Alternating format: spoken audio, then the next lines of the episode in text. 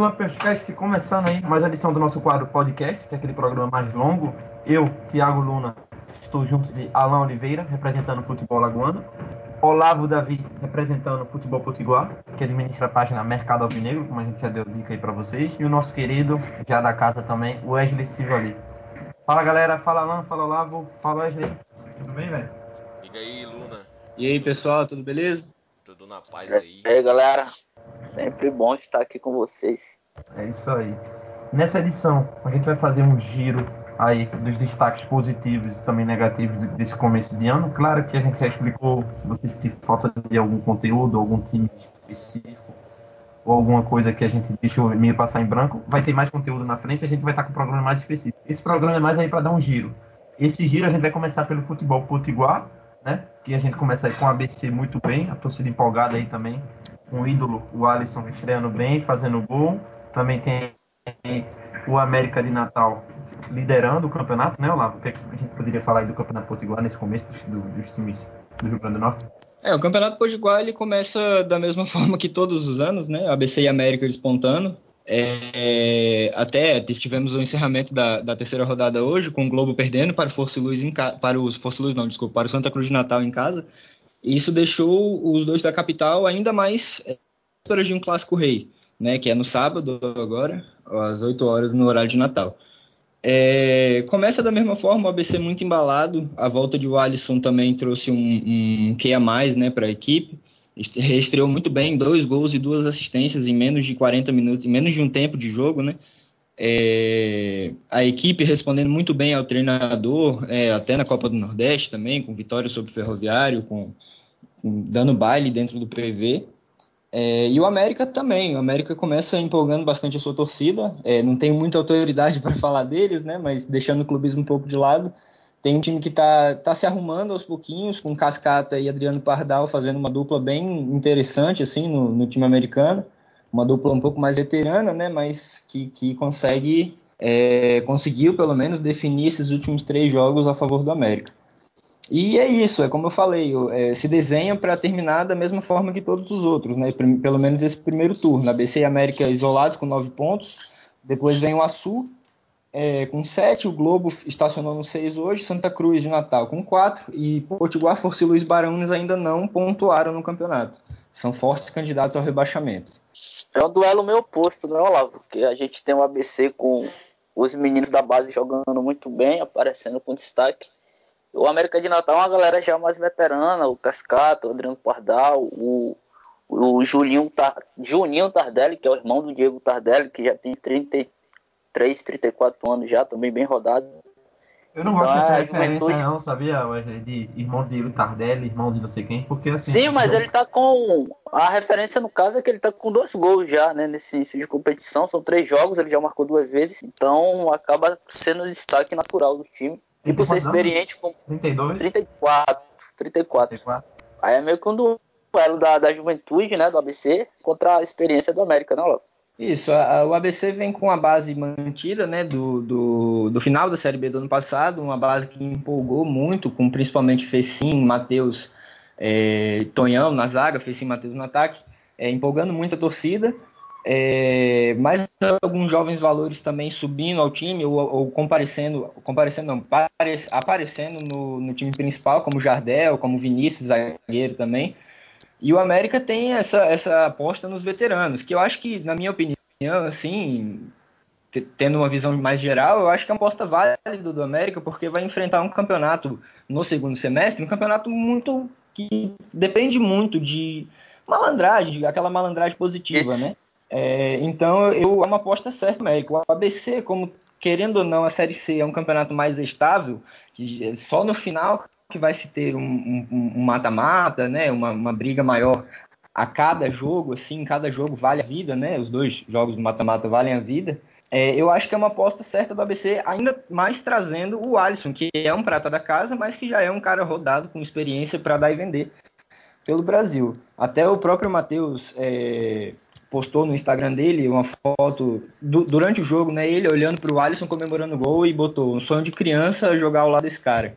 Então, assim, é uma referência dentro do ABC que tem um amor ao clube e que vai ser um, um, um belo referencial para esses garotos que estão surgindo. Um detalhe interessante, até mostrando essa, essa confiança na base do ABC, o ABC marcou 12 gols nesse início de temporada, né, contando Copa do Nordeste e estadual.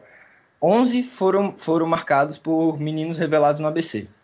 Né? Então mostra assim, que a base está correspondendo em campo, que está vindo bem e que as apostas que o ABC está fazendo nesses meninos pode render muitos frutos daqui para frente. Ô, Olavo, Até financeiramente. Gente... É, Até financeiramente, exatamente. É exatamente o que eu ia falar aí. É, a gente vê que essa vinda do Alisson não é somente pelo futebol que ele apresenta em campo, né? A gente vê, nesse caso aí, como você comentou, do Matheus, que o cara era um, um grande ídolo dele, né? A gente vê que o cara pode influenciar aí bastante a galera da base também. E até é uma coisa que muda, né? No, nos bastidores da, da, equipe. É, eu até no outro podcast que eu, que eu fiz com o Luna e com o Wesley, né, sobre a volta de Alisson, eu comentei isso. O Alisson foi uma, uma. representou uma virada muito grande na história do ABC. A gente vinha. Na época que a gente construiu o Frasqueirão, a gente foi. Dentro de campo, foi muito uma época muito tenebrosa para o ABC. E o Alisson, com 18 anos, carregou o time para uma volta à Série B, para uma reconquista do estadual depois de cinco anos na fila, né? É, então, toda a minha geração, por exemplo, que, que pegou essa época tenebrosa, né, que era zoado dia a dia no colégio e tudo, vê o Alisson como um ídolo mesmo, assim, um, um, cara que tirou o ABC, digamos, da lama para levar de novo a, a, protagonismo dentro do estado, a, a, disputas num segundo escalão do futebol nacional, que é, né, vamos, vamos botar aqui tudo sobre a mesa, é onde o ABC deve estar. Né, no, na minha opinião, pelo menos, não é no terceiro escalão, é, é no segundo, na Série B, tentando cavar a vaga na, na Série A e não tentando fugir da Série C, né? É, então, assim, essa geração que está no ABC agora é um pouquinho mais nova que eu. Eu tenho 23, o Matheus tem 19, o Fecinho tem 18, né? Então, eles também viram o Alisson conquistar o estadual de 2007, marcando quatro gols em cima do América na final. Viu o Alisson carregar o time nas costas na Série C, marcar 16 gols na Série C. Viu o ABC não perdendo em casa dentro da Série C de 2007 com o Alisson à frente do time. Então ele sim é uma referência. E depois, pelo que ele fez em âmbito nacional, indo para o Atlético Paranaense, depois indo para o Cruzeiro, tendo a artilharia da Libertadores de 2011, indo para o São Paulo, indo para o Botafogo, disputando Libertadores também. É, então, assim, tem essa referência mesmo. O Alisson ele é um ídolo dentro do ABC. Ele pode não ser um dos maiores ídolos da história, que até um, alguns jornalistas questionaram quando eu falei isso no Twitter, mas eles têm que entender que, para a minha geração, para nossa geração, o Alisson é a maior referência que a gente tem. A gente não viu Alperi, a gente não viu Danilo Menezes, a gente não viu essa penca toda. A gente pegou o Sérgio Alves no final de carreira. E o Alisson a gente viu crescendo. A gente viu o Alisson sair de Macaíba para fazer um ano de 2007 impecável, ir para o Atlético Paranaense, não ter muita repercussão, e depois ser artilheiro da Libertadores pelo Cruzeiro. Então, para a gente, ele é uma referência dentro do time do ABC. E sem dúvida alguma, nos, no vestiário, nos bastidores, ele é uma referência para todos esses moleques que estão surgindo dentro do ABC, que tem muito talento. Muito, muito talento. O ABC tem um, um grande grupo de jovens jogadores à sua disposição nesse momento. É, assim, eu tenho, eu tenho duas questões Aí sobre o Campeonato Potiguar que eu queria comentar e queria que você também desse sua opinião, tanto o Wesley quanto o Luna. É, primeiro, eu queria saber se, se nesse retorno aí do Alisson ele tem se mostrado um cara assim dentro de campo com uma liderança. Assim, não só pelo status dele de, de ser ídolo e tal, mas se ele tem sido o cara que, que, que tem esse perfil de líder dentro de campo. E a outra questão é, é saber como é que tá a torcida, assim. A torcida do América, a torcida do ABC também. É, no quesito de empolgação, né? Quem tá mais empolgado aí com esse campeonato, com essas primeiras rodadas. E não sei se tu tá acompanhando, eu queria saber, assim, do, dos times menores, qual que tá se destacando mais. E também em relação ao Globo, que é um time que tem tido um destaque Eu até, até falar do, do, Globo, Alan, porque teve esse destaque dessa nova onda aí de, de clubes, times empresariais, né? E o Globo, assim, a gente teve uma época um recorte no Brasil que tinha um brasiliense, né? Que surgiu aí e teve um aproveitamento muito bom. O Globo, pelo tempo de existência, é um aproveitamento muito bom também, né? Então, aí a questão é essa. Eu queria saber é, como é que. Qual é a surpresa? Qual é o time de menor expressão aí que, que vem se destacando? E se o Globo, nessa levada aí de, de times empresariais, é, vem bem no campeonato, se ele, se ele vem tendo bons jogos, se ele está tendo um aproveitamento bom também. É, começando aqui por questão de ordem, né? Falar primeiro do, da questão do Alisson. O, é muito cedo ainda para falar como que vai ser dentro do campo efetivamente, né? Ele jogou 35 minutos apenas contra o Baraunas. Deu para ver que todos admiram muito, todos têm um carinho muito grande por ele, porque ele entrou, foi até meio engraçado, comentei com um amigo meu, é, que ele entrou, a corrida dele da lateral, de onde ele entrou para a área, foi a corrida dele para o gol, né? Então foi uma e todo mundo partiu para abraçá-lo, todo mundo foi lá fazer um carinho nele e tudo. É, então, assim, ele é uma, uma, liderança fora de campo, com certeza, está se, mostrando muito profissional, e isso é uma coisa que, que dá muita esperança para os próprios meninos terem essa questão profissional. Ele está treinando, ele passou uma semana de férias depois que acabou a Série B e continuou treinando na academia de um amigo dele, no, na Grande Natal, né? É, enfim, ele tem tudo para ser essa liderança dentro de campo também. Né? Eu, eu acredito. Questão... Para quê? É uma, para que seja isso. É uma questão simbólica também, né, Olavo? Uma questão simbólica de ter um time recheado de meninos da base, com a principal referência sendo uma grande revelação, talvez a maior revelação é, da história da base Sim. do ABC nesses últimos anos. Sem dúvida alguma. A gente até comentou isso também, voltando naquele outro podcast, a gente comentou isso, que, que para quem cresceu vendo o Alisson ganhar o que ganhou pelo Brasil afora, jogar com ele agora, sabendo que ele tem um carinho pelo ABC, sabendo que as pessoas dentro do ABC tão tendo, têm um carinho muito grande por ele, isso é, é, é muito.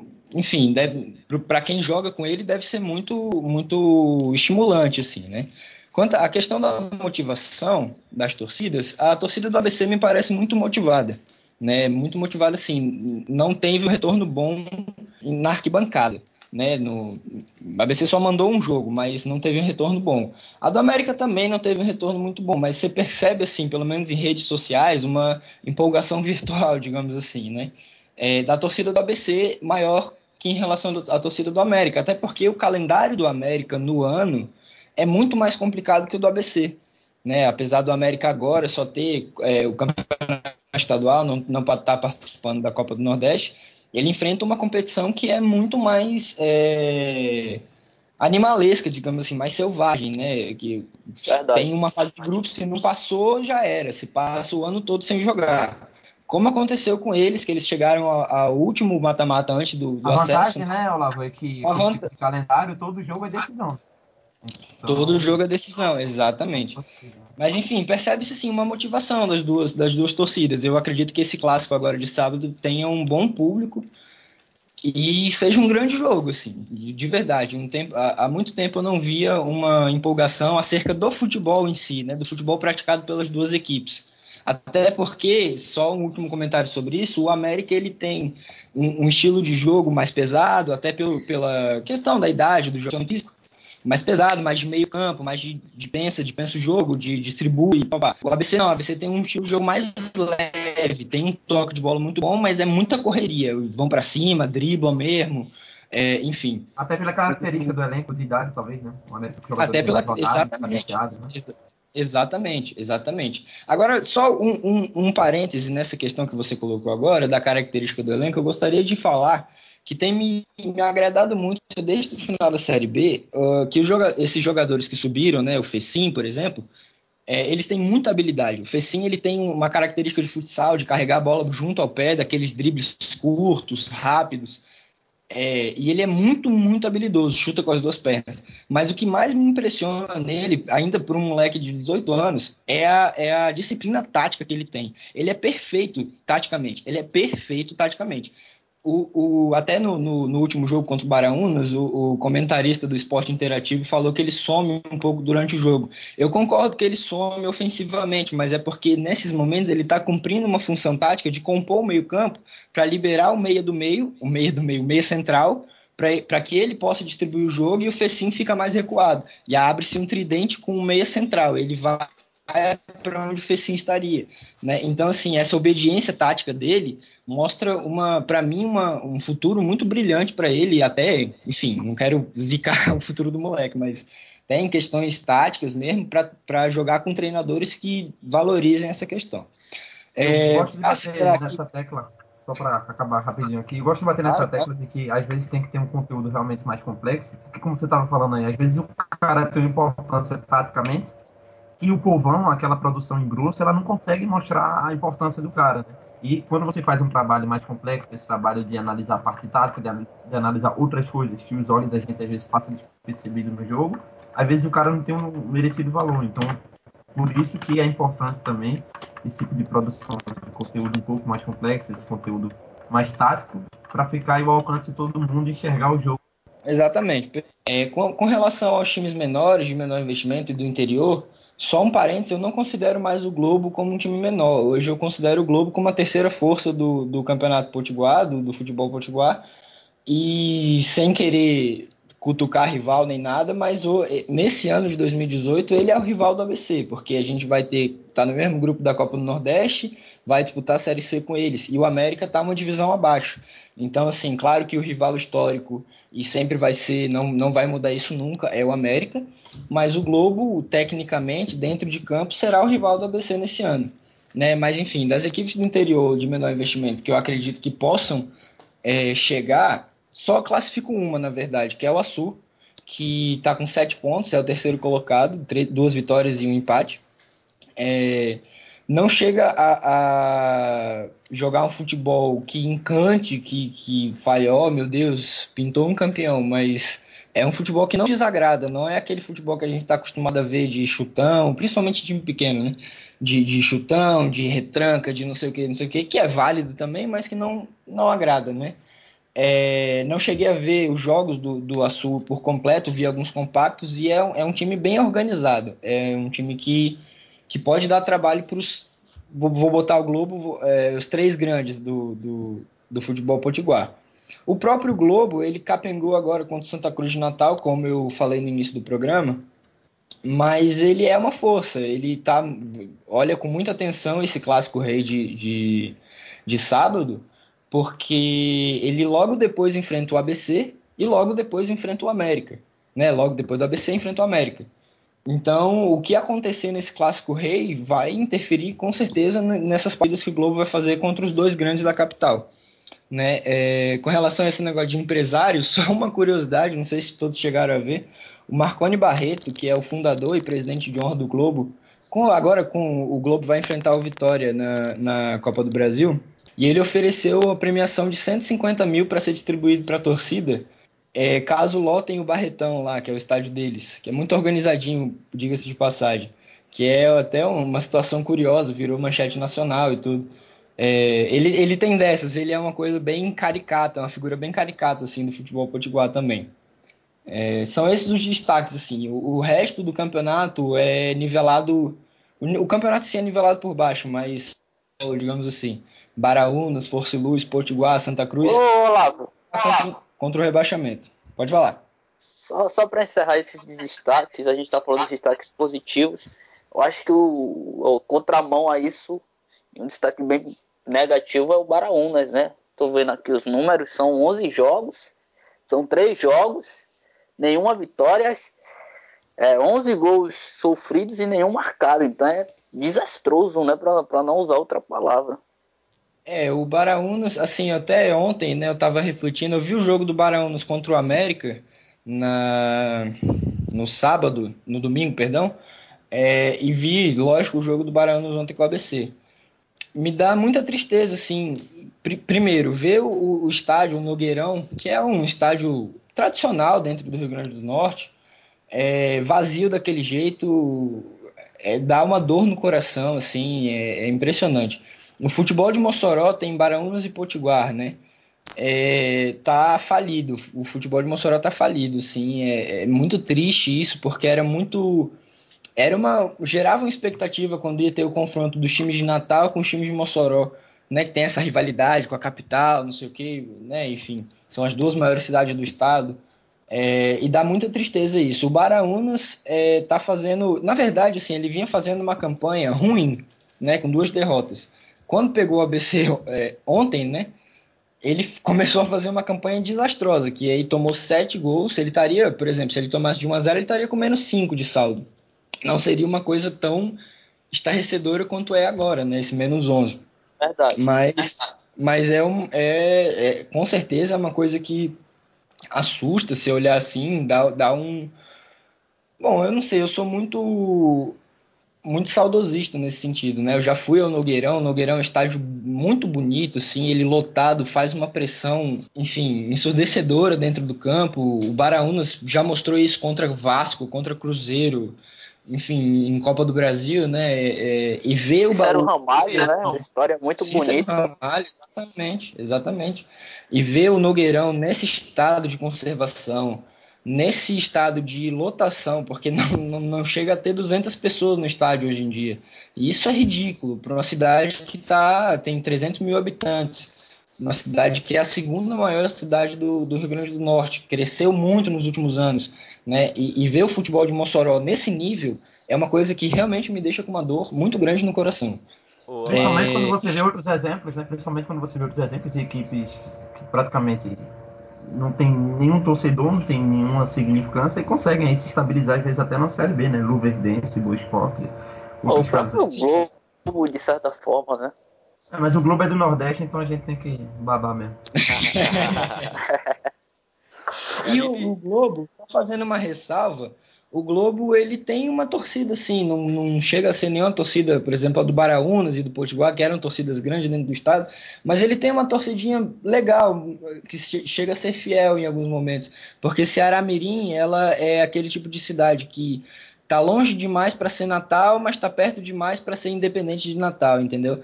Então, tem um trem, né, que, vai para lá. Eu peguei esse trem uma vez. Eu peguei esse trem. É, o trem é muito legal a viagem, inclusive. É, mas, mas tendo esse time da cidade, a cidade comprou a, a, o time, assim. Foi, foi uma coisa que eu, pelo menos, vi com bons olhos, apesar de também ser contra times de empresários, nessa coisa toda que a gente sabe que uma hora vai acabar dando tudo errado e vai fechar as portas, né? Espero que não seja o caso do Globo, mas enfim. Só para complementar aí, é, uma coisa que é triste, né, bicho, que tá acontecendo com os times médios aí do Nordeste que essa decadência, bicho. Veio o Baraunas e o Potiguar que tiveram um passado re recente de até muito prestígio nacional, inclusive, como o Olavo comentou aí, contra Cruzeiro, contra Vasco, na Copa do Brasil, que encheu o estádio e tal. E vendo essa situação atualmente, né, bicho? E é um, um caso que, que vem se repetindo em muitos dos times médios aí que já tiveram esse passado, é, vamos dizer assim, brilhante, né? E sei lá, né, bicho? É uma coisa preocupante até pro futuro do futebol.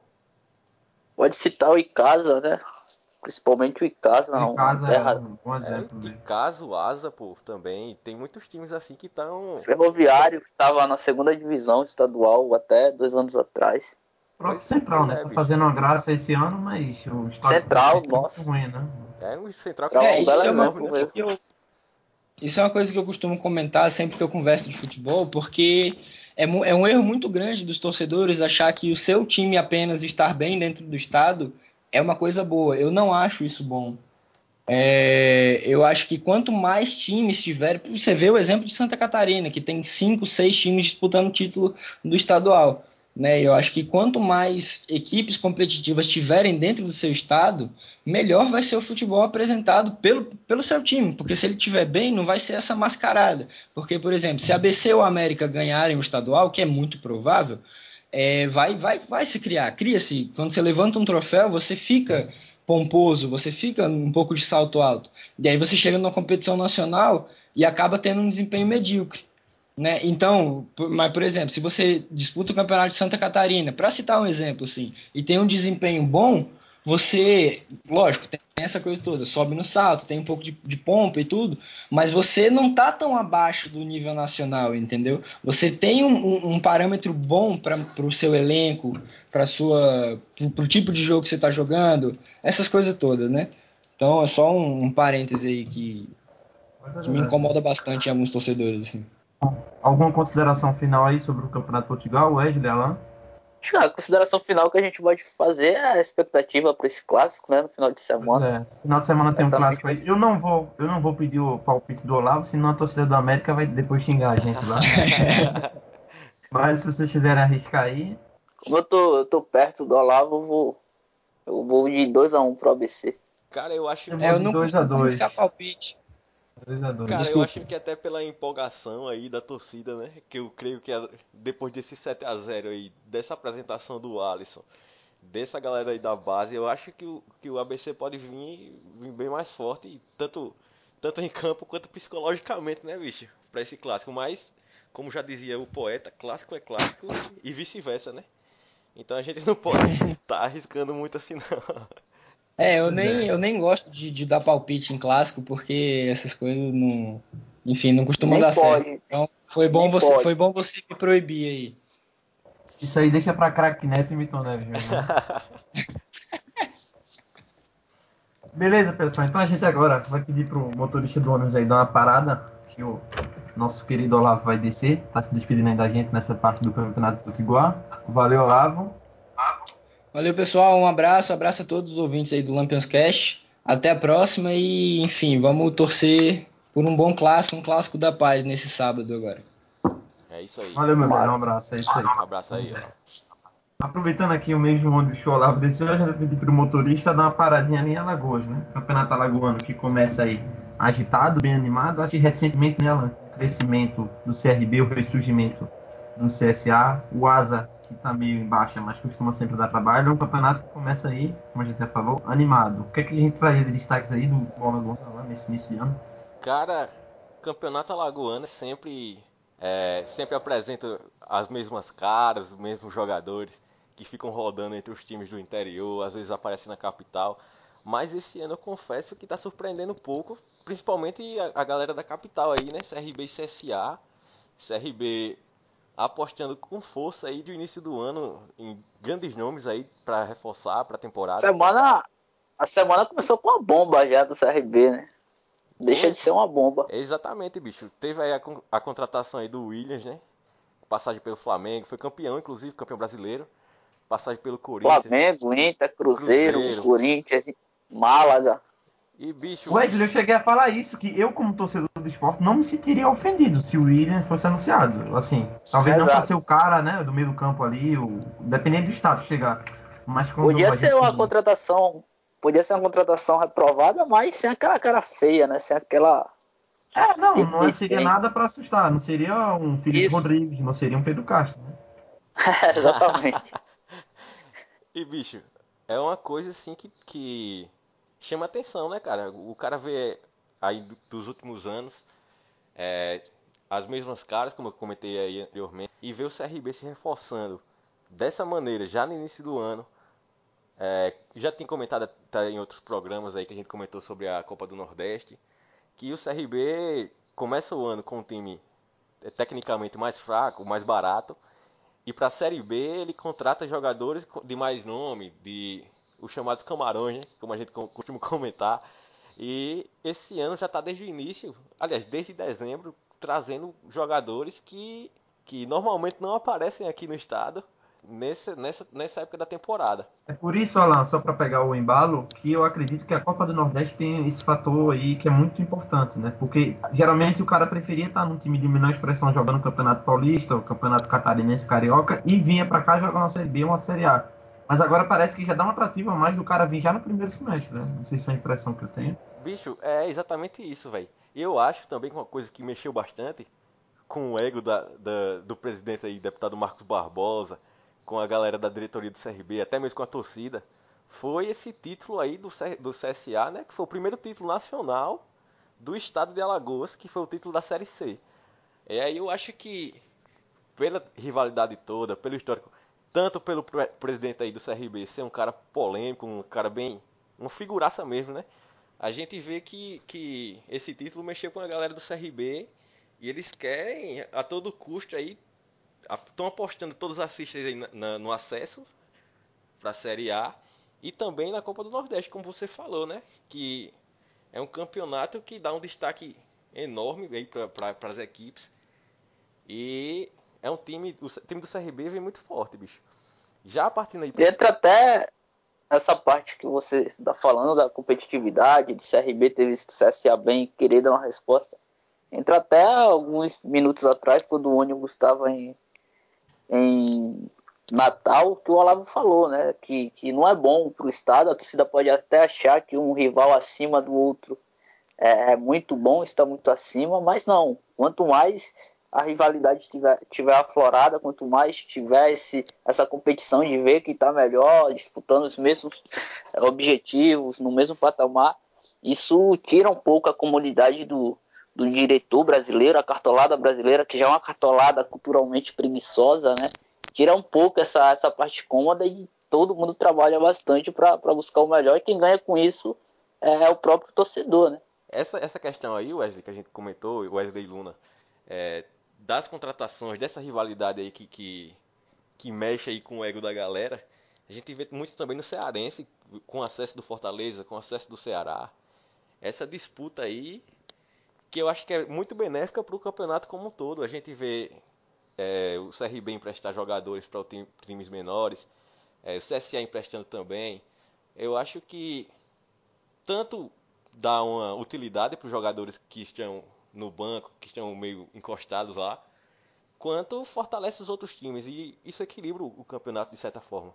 Já o CSA a gente vê diferente, um pouco diferente do CRB, apesar de que o CSA mantém a base muito forte, a gente vê um pouco diferente no caráter das contratações, né? A gente vê. Mas talvez, Alan, entra, entra a questão do que a gente tinha falado, né? Talvez o CSA tá guardando aí a bala na agulha para a Série B, né? É, então, Talvez aí. É justamente mais isso. Uma... O presidente. O CSA é um time que, que mostrou bastante poder aquisitivo na, na Série D e na Série C. Era sempre o um elenco acima do, do normal para as competições. Eu não tenho dúvida que para a Série B vão, vão se reforçar muito bem.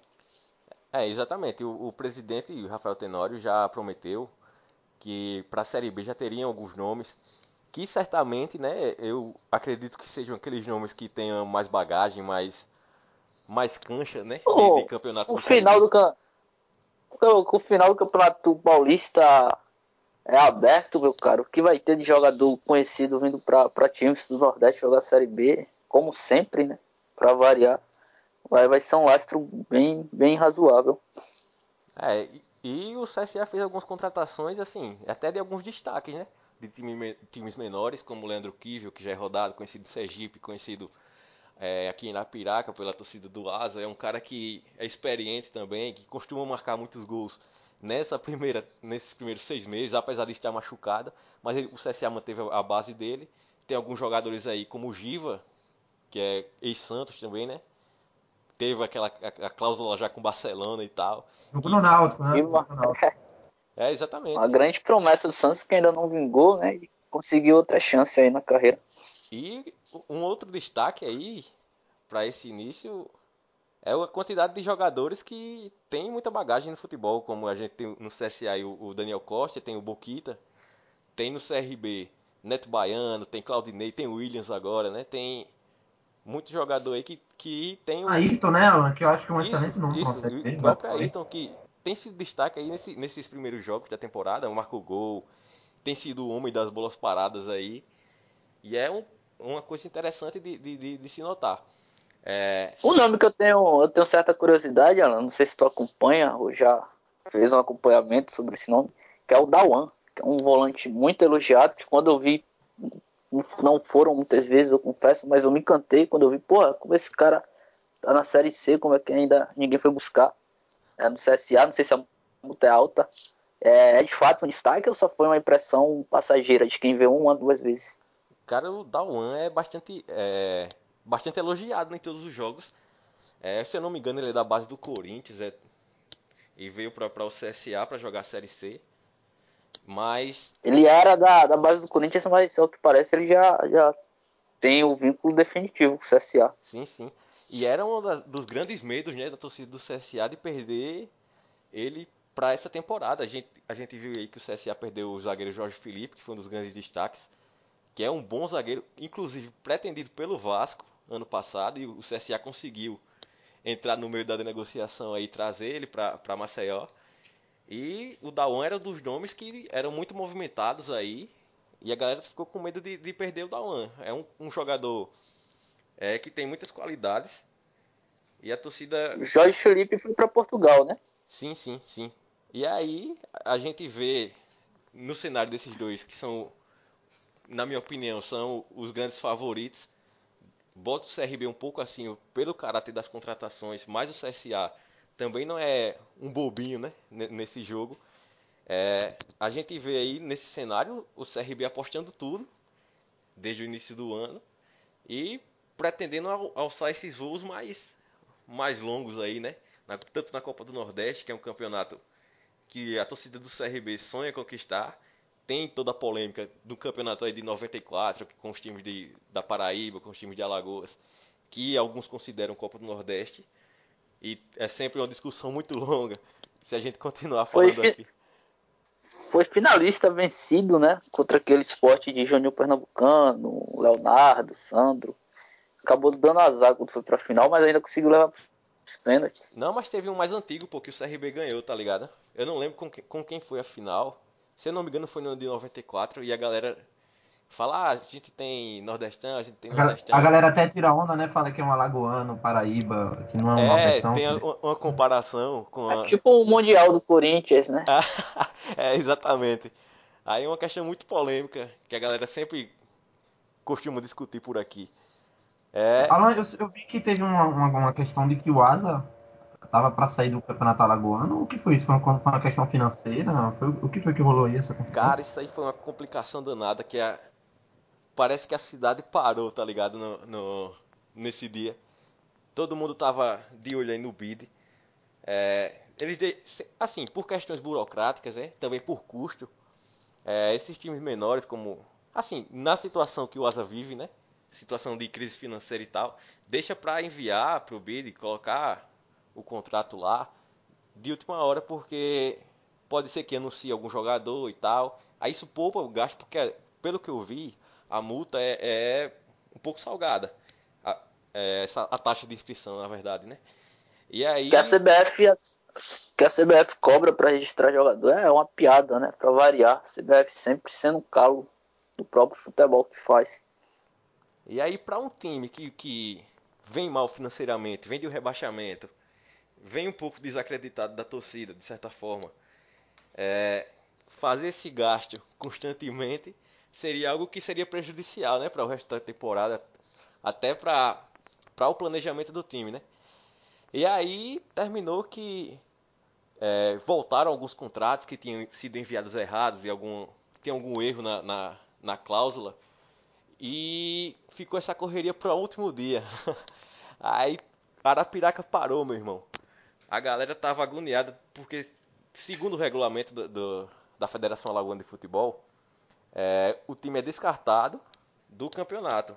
E aí saiu nos no jornais da cidade, saiu na rádio e tal, que o, o Asa tem essa possibilidade, se não conseguisse enviar até as 18 horas, é, pelo menos 18 contratos dos jogadores. Tinham sido aceito, aceitos três, se não me engano, que foi do goleiro Dida, do acho que do volante Cal e de mais um que eu não me recordo agora. Mas ficou para no intervalo de 13 horas até as 18 para fazer essa correção e enviar. E aí foi uma correria, bicho. Mas acabou que tudo deu certo. Inclusive, teve alguns problemas, como já, já esperado. Não foi, é, não foi enviada a inscrição do treinador Luiz Paulo. Não foi de alguns, alguns jogadores também. Como alguns destaques do, do, dos amistosos, como o meio atacante Carlos Caporã, como o jogador Marlon também. Mas o Asa conseguiu aí de última hora é, se inscrever, né? Colocar os jogadores lá e fez a primeira partida aí contra o Dimensão Saúde. Inclusive com vitória, estando com vitória, apesar do primeiro tempo ter tido alguma dificuldade, mas compreensível porque faltaram alguns jogadores titulares que, que vinham sendo titulares na, na, nos amistosos, mas conseguiu a vitória no segundo tempo por 3 a 0 e a torcida, assim, eu acho que mais pelo retrospecto do ano passado, segue é, um pouco desconfiada, mas o time é bom, o time. Até pelo que a gente comentou, acho que há duas gravações atrás, né? Que tá, teve uma preocupação sobre os resultados dos amistosos. É, estrear bem, eu acho que foi um grande alívio já, né? Ainda mais 3 a 0 vitória cachapante. Acabou aliviando um pouco a pressão dessa turma nova. Sim, e o, e o importante, pô, que foi os três gols foram de jogadores que são da base do Asa. É, dois gols do Jean Carlos, que já é já é profissional há algum tempo, acho que está na ter sua terceira, quarta temporada pelo Asa. E, o, e um gol do volante Henrique, que, que é natural de Arapiraca, que é torcedor da equipe do Asa, e fez esse gol aí entrando no segundo tempo e no seu segundo ou terceiro toque na bola conseguiu é, marcar né, pela equipe, faz seu primeiro gol aí. E eu acho que é um fator importante também para um time que vem sendo é, alvo de desconfiança, né? A gente começar bem é, o campeonato, começar com, com a galera da base tendo essa credibilidade e ver aí como é que vai ser essa continuidade, né? Você tem a Copa do Brasil aí para jogar dia 7 contra o Corumbaense, lá em Mato Grosso. É, e voltando aí, o CRB joga também dia 7 contra o Dom Bosco. E o CSA joga também contra o Manaus. Ou seja, os três times vão jogar fora de casa nessa primeira rodada da Copa do Brasil. Vão viajar muito. Viajar né? bastante, bicho. Muito chão. E aí a gente vê esse, esse início de campeonato com vendo pela, pelo retrospecto dos, dos, três times aí que eu destaquei, é, como os favoritos, né, que sempre entram como, como os favoritos, é, vê o, o, CRB vencendo as duas partidas que, que fez. A primeira vitória é uma goleada aí sonora sobre o time do Céu, que não é time do Céu, mas não é o time de São Pedro não, e nem o time do Céu do Dragon Ball, é o time de Olho d'Água, Olho d'Água das Flores aqui do Sertão Alagoano fez 4 a 0 teve destaque aí nacional, com os três gols aí do Neto Baiano, pediu música no Fantástico e tudo. E nessa quarta-feira venceu o Coruripe, né, que sempre teve um destaque também no, no, no, futebol lagoano, em alguns jogos do, do, da Copa do Brasil. Venceu por 2 a 1 com o gol do Marcão, aquele Marcão, conhecido também rodado. Fez um gol. Sim, o Marcão, ex-Goiás. Sim, o próprio. Figueirense. E o gol de, de, de Leilson, e ambos teve uma participação importante de jogar do Ayrton, né? Que o Luno comentou, que é um, um destaque aí do, dessa equipe do CRB. E Algum o... time do interior aí dando um, um trabalho, sendo uma surpresa aí, Alan? Entre os que falou até agora? Cara, particularmente, eu me surpreendi muito com o time do Dimensão Saúde, bicho. É, é um time que é treinado pelo treinador Jailson Marcelino, que é foi jogador do Asa, foi ídolo, né? Na, na, por marcar o primeiro gol do primeiro título do Asa contra o CSA lá em Maceió. Torcida invadiu lá o estádio e tal. É, fez um bom trabalho também no Coruripe, conseguiu, inclusive conseguiu o título, se não me engano. E tem um time bem treinado, bicho. É um, um time com jogadores mais regionais, né? Pouco, poucos caras de fora, mas é um time que é bem treinado. E tem muito da característica do Jaelson, que sempre monta times com bom toque de bola, com uma organização tática bem marcante. E eu acho que esse aí para mim é o maior destaque, apesar de ter perdido por 3 a 0 do, do Asa na primeira rodada, foi um time que dominou o primeiro tempo, pô. Foi uma coisa assim que todo mundo que estava assistindo o jogo ficou surpreso, porque é, apesar de ter sido campeão da, da, da, segunda divisão no ano passado, foi um time que subiu e tipo nem sentiu a pressão de, de estrear né, na primeira divisão do Alagoano. Como a gente vê comumente com o Penedense, que é um grande time daqui também, que, mas que sempre dá umas bobeiras aí e volta para a segunda, mas o, o Dimensão Saúde, apesar de perder, é, conseguiu mostrar muita qualidade. Tem o Santa Rita também, que é um time que, que é de empresário, que era um, antigo. que fez uma fusão, na verdade, com o Corinthians Alagoano, que empatou com o CSA na primeira rodada fez uma pressão aí no time da capital. E eu, eu sempre considero como destaque porque de lá vem muitas, muitos jogadores bons para os outros times, né? O Asa sempre se aproveita muito dessa parceria com o Santa Rita. O CSA sempre tem jogadores do Santa Rita, que pertencem geralmente ao empresário João Feijó. E eu considero esses dois times assim como destaque. O destaque negativo eu boto até o Coruripe mesmo. E boto também o Murici, que fez, fez boas temporadas aí, tanto no Alagoano quanto na Série D, inclusive chegou a finais e tal. Mas eu vejo como destaque negativo pelo fato de, demorar, de terem demorado muito para formar o time, apesar de que tem jogadores lá que são fixos, né, praticamente, porque tem uma grande história, grande identificação, são da cidade, mas demoraram muito para fazer essa pré-temporada. É, o Murici, inclusive, é, é, até engraçado porque fez um, começou a pré-temporada uma semana antes do, do, do, da estreia no campeonato, pô. Isso aí é uma coisa que é praticamente inaceitável atualmente nos modos de futebol. Dá pra time interior que costuma costuma se preparar com dois, três meses antes. É, exatamente, pô. E aí eu acho que para finalizar. Já, já venceu, eu olhei aqui, o Coruripe já tem uma vitória, né? E vendeu caro pro CRB também. Pô, e o Coruripe, pô, se você pegar desde 2012, foi o único time que conseguiu vencer o, Alagoano, fora o CRB. O CRB podia ser heptacampeão, tá ligado? E o Coruripe interrompeu essa sequência de títulos. O CRB ganhou 2012, 2013. Aí Coruripe ganhou em 2014. Aí 2015, 2016, 2017 deu CRB novamente. E aí pra você ver como o time do, do Coruripe sempre entra como um, um dos grandes times né, do, do, desse campeonato. Mas esse ano, pelo jogo que eu assisti nessa quarta-feira contra o CRB, eu não me agradei muito não do time, bicho. Eu considero como destaque negativo, apesar de que possa surpreender, né? Mas eu não botei muita fé não.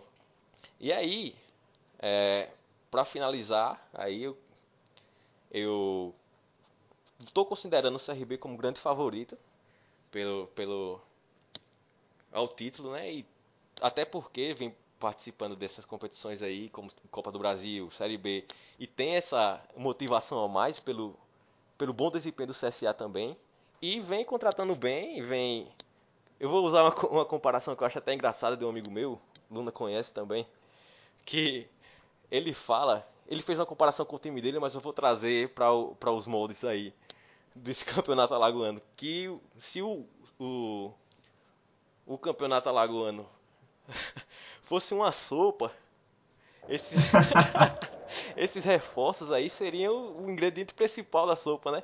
Seria o osso da sopa, que é um destaque aí, a diferencial desse, desse, desse campeonato, que eu considero esses jogadores aí mais rodados aí, como Boquita, como Daniel Costa, como Williams, Ayrton, Marcão, Neto Baiano. A gente vê aí que, que o Campeonato Alagoano vem se modificando, vem fugindo desse padrão daí das carinhas já conhecidas, jogadores já rodados como Luiz Paulo, como o já aposentado Júnior Mourinho, que rodou por muito time daqui. Então é isso. Nossa! Júnior Mourinho, né? Conhecido pela torcida aí do Santos também, né? Destruiu aí na, na vila. Eu fico imaginando Verdade, a, a, criatividade do cara, podemos dar vários exemplos e conseguir chegar ao osso da sopa, né? Realmente é coisa genial. Bicho, pô, eu, achei, eu achei essa colocação aí sensacional, pô. Agora eu discordo do Alan quando ele coloca o CRB como um grande favorito. Talvez seja de fato favorito, porque é, no papel foi o que mais investiu e mais se reforçou, mas acredito que não com essa grandiosidade. Eu acho que o CSA é, chega muito forte também. Não será surpresa é, nenhuma se, se o CSA passar pelo, pelo CRB numa, numa possível final, semifinal, enfim. É, até, por, que... até porque sempre são confrontos bem equilibrados, né? Mesmo na época que o CSA não tinha um time tão competitivo como era, mas sempre, sempre fizeram bons confrontos. Inclusive, a gente pode citar aí que nas últimas, nas últimas finais é, foi o clássico da capital, né? CRB e CSA sempre chegam muito forte. Apesar da vitória do CRB em quase todos, mas o time do CSA sempre chega muito forte também. E com essa motivação a mais da conquista do título, de voltar para a Série B, de jogar a Copa do Nordeste, já passando pela fase preliminar, goleando e tal. É sempre. Eu falei assim que o CRB é um grande destaque, mas mais pela, pela, pelas contratações que fez, né? Claro, claro. Com certeza. Vamos dar para dar uma pimentada nessa sopa aí, né? Para dar encerrada aí também no Campeonato Alagoano, a gente vai para Bahia. O povo lá que gosta de uma coisa mais apimentada. A gente vai chegar na nossa querida Bahia, né? Bahia que é um dos estados onde tem mais relevância aí no futebol, até pela questão do orçamento, né? Dois gigantes, tem o Bahia, tem o Vitória, alguns times do interior que cima da trabalha, né? O Wesley, o Bahia começa o ano como aí o status de a seleção do Nordeste, o time, vamos dizer, se contratou melhor, né? Que trouxe teve a maior margem de aprovação em contratações, mas dentro de campo eu considero que também não quer dizer nada o início de temporada. Eu acredito que vai se ajustar e vai fazer jus aí a, essa, a esse título, talvez não o principal, mas vai sim ali ter destaque na Copa Nordeste, vai sim brigar pelo título baiano e talvez porque não uma Série A, mas assim, esse começo de temporada aí pode dizer que, que não. Né? O Bahia conseguiu uma vitória ontem, por 2 a 1 meio ali que no sufoco também. Mas tu abrir a classificação aqui do Campeonato Baiano, o Bahia é apenas sétimo colocado. Ah, tudo bem, só tiveram aí, por enquanto, a gente vai chegar agora na terceira rodada. Mas assim, o Vitória vem liderando, a gente tem dois times aí, o Jequié e o Bahia de Feira ali, dividindo a segunda e a terceira colocação também com quatro pontos. Mas em questão de futebol, os gigantes da região, vamos dizer assim, acho que nenhum até agora empurrou. Né? A gente está falando da parte da Bahia, mas o Bahia, com orçamento, com as contratações que tiveram, Wesley, o que é que, na sua opinião, o que é que está acontecendo aí para isso ainda não tem engrenado, né? Que não deu liga aí. Claro que ainda é uma, uma margem bem embriatória ainda, né? Como tu falou, são dois jogos pelo Campeonato Baiano e mais um pela Copa do Nordeste. Então, três jogos com duas derrotas e uma vitória. Então é muito cedo, mas uma opinião pessoal que eu, que eu tenho é que o Bahia montou um elenco para ser protagonista sem ter um treinador adaptado a isso. Você olhar para a carreira do Guto Ferreira, é, é um treinador que rende com elencos operários, é um treinador que rende com elencos que não se espera muito. É, tem um time ali e a gente quer o quê? A gente quer fazer uma boa campanha, a gente não quer sofrer sustos. Traz o Guto Ferreira que, que ele consegue. Para ser o protagonista, né? é, para ser o favorito, para ser o, o, o, time que bota a bola é, no pé e vai propor o futebol dentro de campo, o, o Guto não tem esse perfil. É, seria até injusto, né? Meio que engenheiro de obra pronta usar o exemplo do Internacional, só que quando ele foi para o Internacional eu havia falado a mesma coisa. E eu acho, opinião pessoal, posso errar feio, o Bahia pode ganhar tudo esse ano e, e vierem me zoar depois. Mas eu acho que o Guto não, não dura muito tempo com esse elenco do Bahia, não. Porque oh, oh. a expectativa. Ah, pode falar, continue aí. É, só complementando, é, a, a expectativa pro, pro, pro Bahia é muito alta e de, de, de ser o time do, do, do momento, de ser o time do semestre. Eu acredito que quando sentirem a dificuldade que já estão sentindo, eu acho que a médio prazo vão continuar é, tendo isso, é, tendo é, essa pressão. Eu acho que o Guto não, não dura muito, não. Acho que não chega nem ao brasileiro, para ser sincero. Ô Wesley, a gente viu aí essa que a contratação do Guto foi vista com bons olhos, né? A, a gente tem, além desse elenco que é recheado aí de, de, de boas contratações, como você falou, é, e como o Luna falou aí também no início, que é o, um elenco que talvez tenha sido o que melhor contratou e tal. Mas a gente vê que a torcida bota muita fé, né? No Guto. E isso eu acho que pode prejudicar, você acha? Essa pressão toda aí da torcida, essa expectativa muito elevada de. Ah, o Gordiola, ah, ah o Guto é o... eu, eu vou discordar um pouco, eu não, não sei se existe toda essa. Você nem falou é verdade. toda essa aprovação sobre o Guto. Até porque ele, a forma que ele voltou ali, né? Até pela Isso. forma que ele saiu e que voltou. Fizeram até comparação com o Marquinhos Santos, com ele no Fortaleza. Eu não sei se, se existe toda essa aprovação. Inclusive teve uma matéria, eu acho que do, do, do, portal, eu esqueci o nome do portal agora, vou buscar. Onde é o Bruno Queiroz, o jornalista, Jornal do Povo, eu acho. Fez uma matéria que o Bahia tentou quatro nomes, o Diego Aguirre, o Nelson Batista, é, o Marcelo Chamusca e mais um que eu não, lembro agora, antes de ir no Guto. O Guto acabou sendo uma espécie de última opção e isso foi até usado para defender a diretoria do Bahia, ou seja, é, não tinha essa aprovação toda, até por ele ter deixado o clube para ir para a Série B, né? E se você pegar é, o próprio trabalho dele na Série B pelo Bahia, é, o torcedor do Bahia pode ficar chateado é, ouvindo isso, mas o Bahia subiu porque o Náutico pipocou. Não tem verdade maior que essa. O Náutico precisava ganhar o jogo do, O, tinha um time que não vencia há 14 jogos na Série B, que era o Oeste, né? O Fernando Diniz. E o Bahia tinha que ganhar do Atlético Goianiense. Fora de casa, o Atlético Goianiense já campeão, em festa, etc. E o Bahia não ganhou do Atlético Goianiense, né? Mas teve a sorte é, do Náutico também não ter feito papel. E demonstra um pouco isso do Guto, né? Quando é para ser o protagonista, quando é para se impor, que naquela Série B, naquela ocasião, o elenco do Bahia era disparado, o mais caro, no papel o melhor.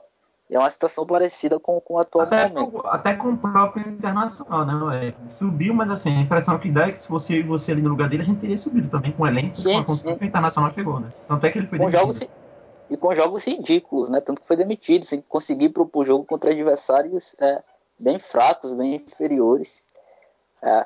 Aí ganhou a Copa do Nordeste, pode ser o contraponto, né? O torcedor do Bahia que gosta do Guto Ferreira pode dizer, ah, e a Copa do Nordeste que ganhou. Mas aí é que entra é, o perfil justamente de treinadores com a característica do Guto, né? Que é, que é o mata-mata. Sabe funcionar no mata-mata, sabe jogar, fazer um jogo mais fechadinho, mais reativo fora de casa e resolver perante o torcedor. E acabou sendo assim que, que ele conseguiu ganhar a Copa do Nordeste. Então. Ali foi o único período, né? Deixa eu só encerrar aquela ali. Wesley, acho que foi o último período, que, o único período da passagem do Guto no Bahia que parecia que tinha dado liga, né? Que o time tinha começado a se organizar. Isso. E foi nesse período que ele foi embora depois. E sem querer, né, Luna? Tava sendo bem rata do, do Guto Ferreira, mas foi sem querer, porque é, o esquema dele já era um esquema muito criticado, a torcida do Bahia pegava muito no pé.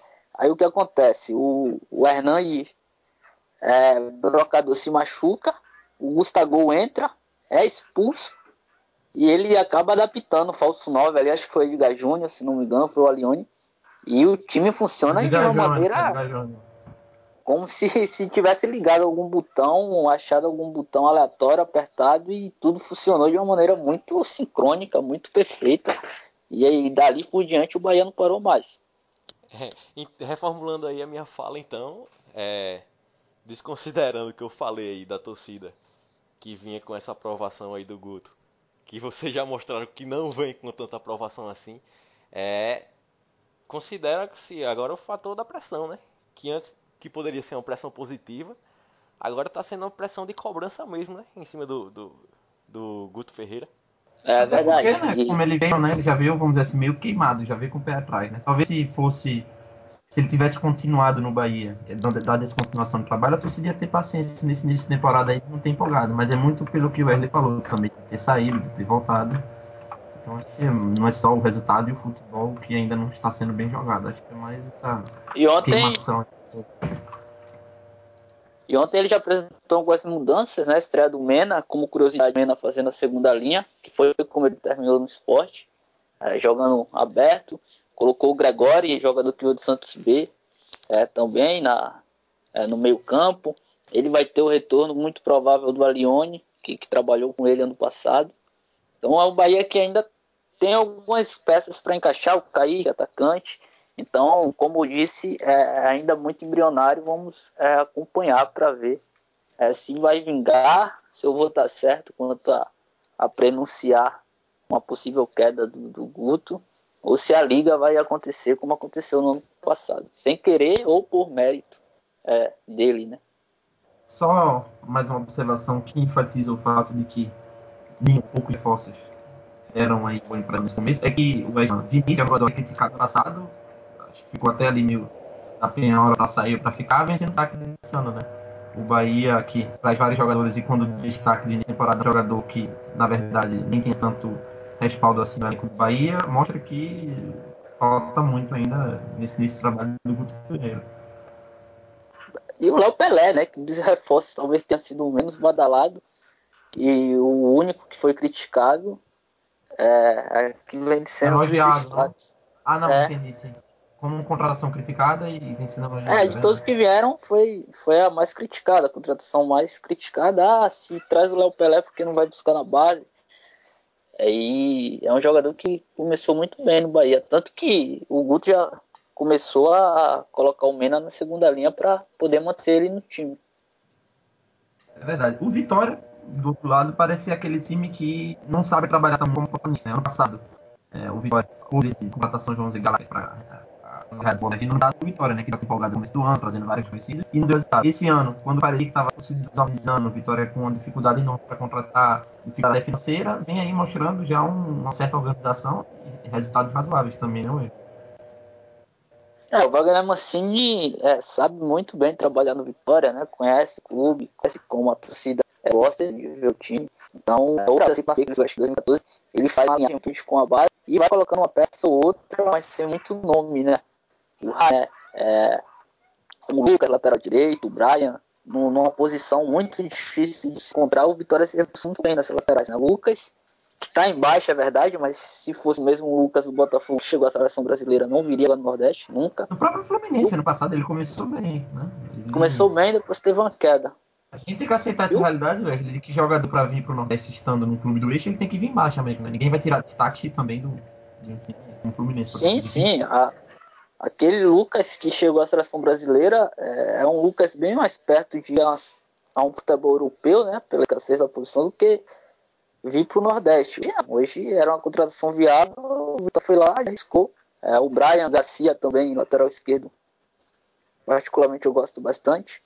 É, então o Mancini meio que fez é, um emendo, né, com o que já tinha, com peças da base que voltaram da Copa São Paulo, fizeram uma bela Copa São Paulo, tem uma expectativa muito grande no, no garoto. Tem o Neilton, tem o Trez, Trez, Trelez, né?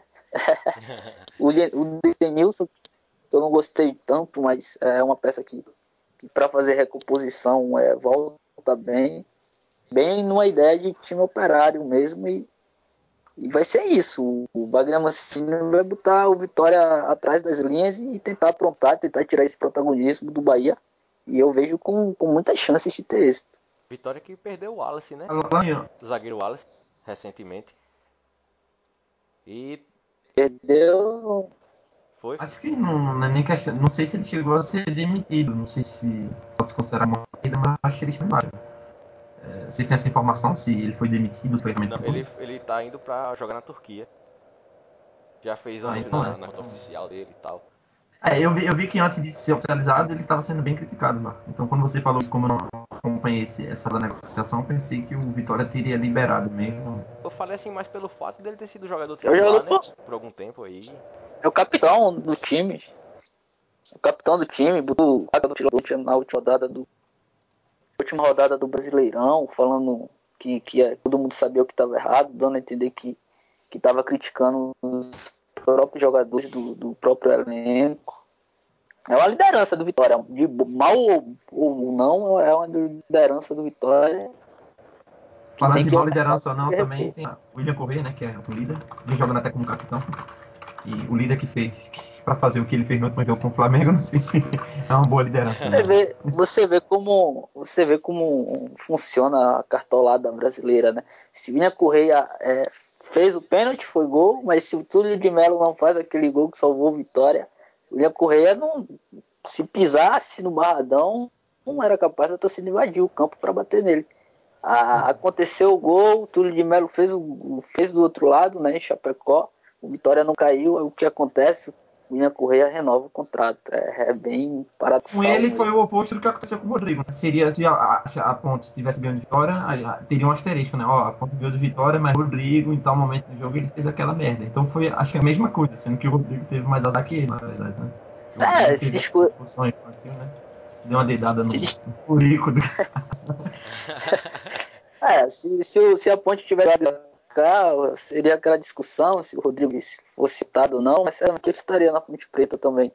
O futebol brasileiro é muito adequado a, a resultado. A emoção, né? É resultado e emoção também. Né? Exato. É, para dar encerrada agora também no futebol baiano, Sobre a gente o... da saída do Wallace, pode, pode terminar hoje? Sobre os intermediários, né? O futebol baiano sempre tem intermediários que aparecem Ô Wesley. É, com certa força. Ô, ô Wesley. E esse ano. Deixa eu comentar Oi? rapidinho. Que eu acabei aqui Pode. Pesquisando sobre o Alisson, sobre o, o Wallace, aliás, e eu vi aqui que o, o Vitória está trazendo dois jogadores aí do, do Curitiba. Um deles já contratado. É, vai assinar o contrato de empréstimo, na verdade, até a final da temporada, que é o zagueiro Alisson, que eu creio que contrataram aí para a vaga que, que abriu aí, que era do Wallace. O outro, que eu até achei estranho aqui, fui pesquisar mais para ver se não era fake, Que é o. Jonathan Belusso, é isso? Não, que é o, o jogador Baum Johan, ex-Schalke 04, Baum Johan. alemão, que foi pro Coxa. Olha, Bicho, que, que contratação é essa, meu irmão? Baum Johan, eu sempre falei dele. Inclusive, em algumas matérias eu escrevia pra, pra um, um site, eu falava dele às vezes. É um jogador que sempre teve desejo de jogar no Brasil, a esposa é brasileira, é um caso parecido com o Sidoff. Foi até uma decepção, que ele não conseguiu o protagonismo, mas faz, tendo tempo para se, é, se condicionar fisicamente, pegando já em janeiro, né, fevereiro, eu acho que pode ter, ter sido uma boa aquisição pro, pro Vitória. Não é tão aleatório porque tava no Curitiba, né? Mas no É, aspecto então, geral, o jogador já passou pelo Bayern. Considerando aí o fator de que ele foi pro, pro Coritiba, né? E não conseguiu uma boa sequência, já vinha sem jogar algum tempo na Alemanha. Eu não sei se é uma. uma eu não sei que é a quantidade assim de valores, essas coisas assim, mas eu não sei se pode ser uma Ah, deve estar contratação. vindo barato, deve É. tá vindo barato. Uma aposta, Pô, uma eu- aposta válida. Tomara que dê certo, né, bicho? O cara. E o Alisson Maia também. O Alisson Maia também foi Sim, interessante. sim, sim. Jogador que apareceu fazendo dupla com o Juninho, né? Isso. Acabou tendo uma queda depois, mas é difícil julgar quando o conjunto todo vai mal, né? É, exatamente. É verdade. É, Chegou a informação também que o Vitória deu um balão no Fortaleza, né? O Jonathan Belusso foi destaque no Londrina, deve estar chegando aí para reforçar o Vitória, o que indica, que reforça aí, que o Vitória deve estar perdendo aí um ou dois centroavantes, né? Chiesa deve estar indo para o Botafogo, teve aquela novela, mas deu uma reviravolta, ele deve estar fechando. E o Trellis, né, naquela situação de que todo mundo quer ele, mas ele não sai de Vitória. Mas todo dia sai a notícia de que o São Paulo quer, que o Corinthians quer, que já fechou, que não fechou. Então tem que ficar na expectativa para ver se o Vitória vai conseguir segurar aí o Trellis, que eu acho que é um jogador fundamental aí para esse ano. Na verdade é uma perda, né? É uma possível perda, né, Luan? Se livrar, se livrar do Chiesa, pelo que Chiesa jogou no Vitória e pelo salário que o Chiesa ganha, acaba sendo mais um, um bônus, um prêmio do que uma perda propriamente. Mas Perda perder em o número, Trellis, né? Em número, né? O Trellis seria uma perda técnica, né? O Chiesa seria mais em Gigante. número pelo que vem jogando, né? Para finalizar sobre os intermediários, no Campeonato Baiano sempre apresenta intermediários fortes. É, destaque para o Jequié, né? O time que tem dois jogadores camaroneses e, e que começou bem. É, tem, tem quatro pontos, ainda não perdeu. A Juazeirense também, que é um time sempre forte economicamente, leva jogadores conhecidos para lá. É, voltou a iniciar bem. Foi um time que ganhou do Bahia, né? Não, dois do Bahia, jogadores não. camaroneses, o GQ. empatou com Vitória. É, Rapaz, esse Tem uma aí deve ser bom, né? É, A Juazeirense, né, tem, tem um apoio de fake, que é um bom lateral até. Tem o Altemar, o lateral esquerdo revelado do Náutico aqui em Pernambuco, muito interessante também. O Josimar, volante campeão é, com o Da Copa Campinense. do Nordeste pelo Campinense, não, aquele careca. É. É. Tem o Danilinho, aquele meia, não sei se vocês se, se lembram, que jogou Série A pela, pelo Atlético Goianiense, jogou na Chapecoense. Sim, sim. Lembro sim, lembro sim.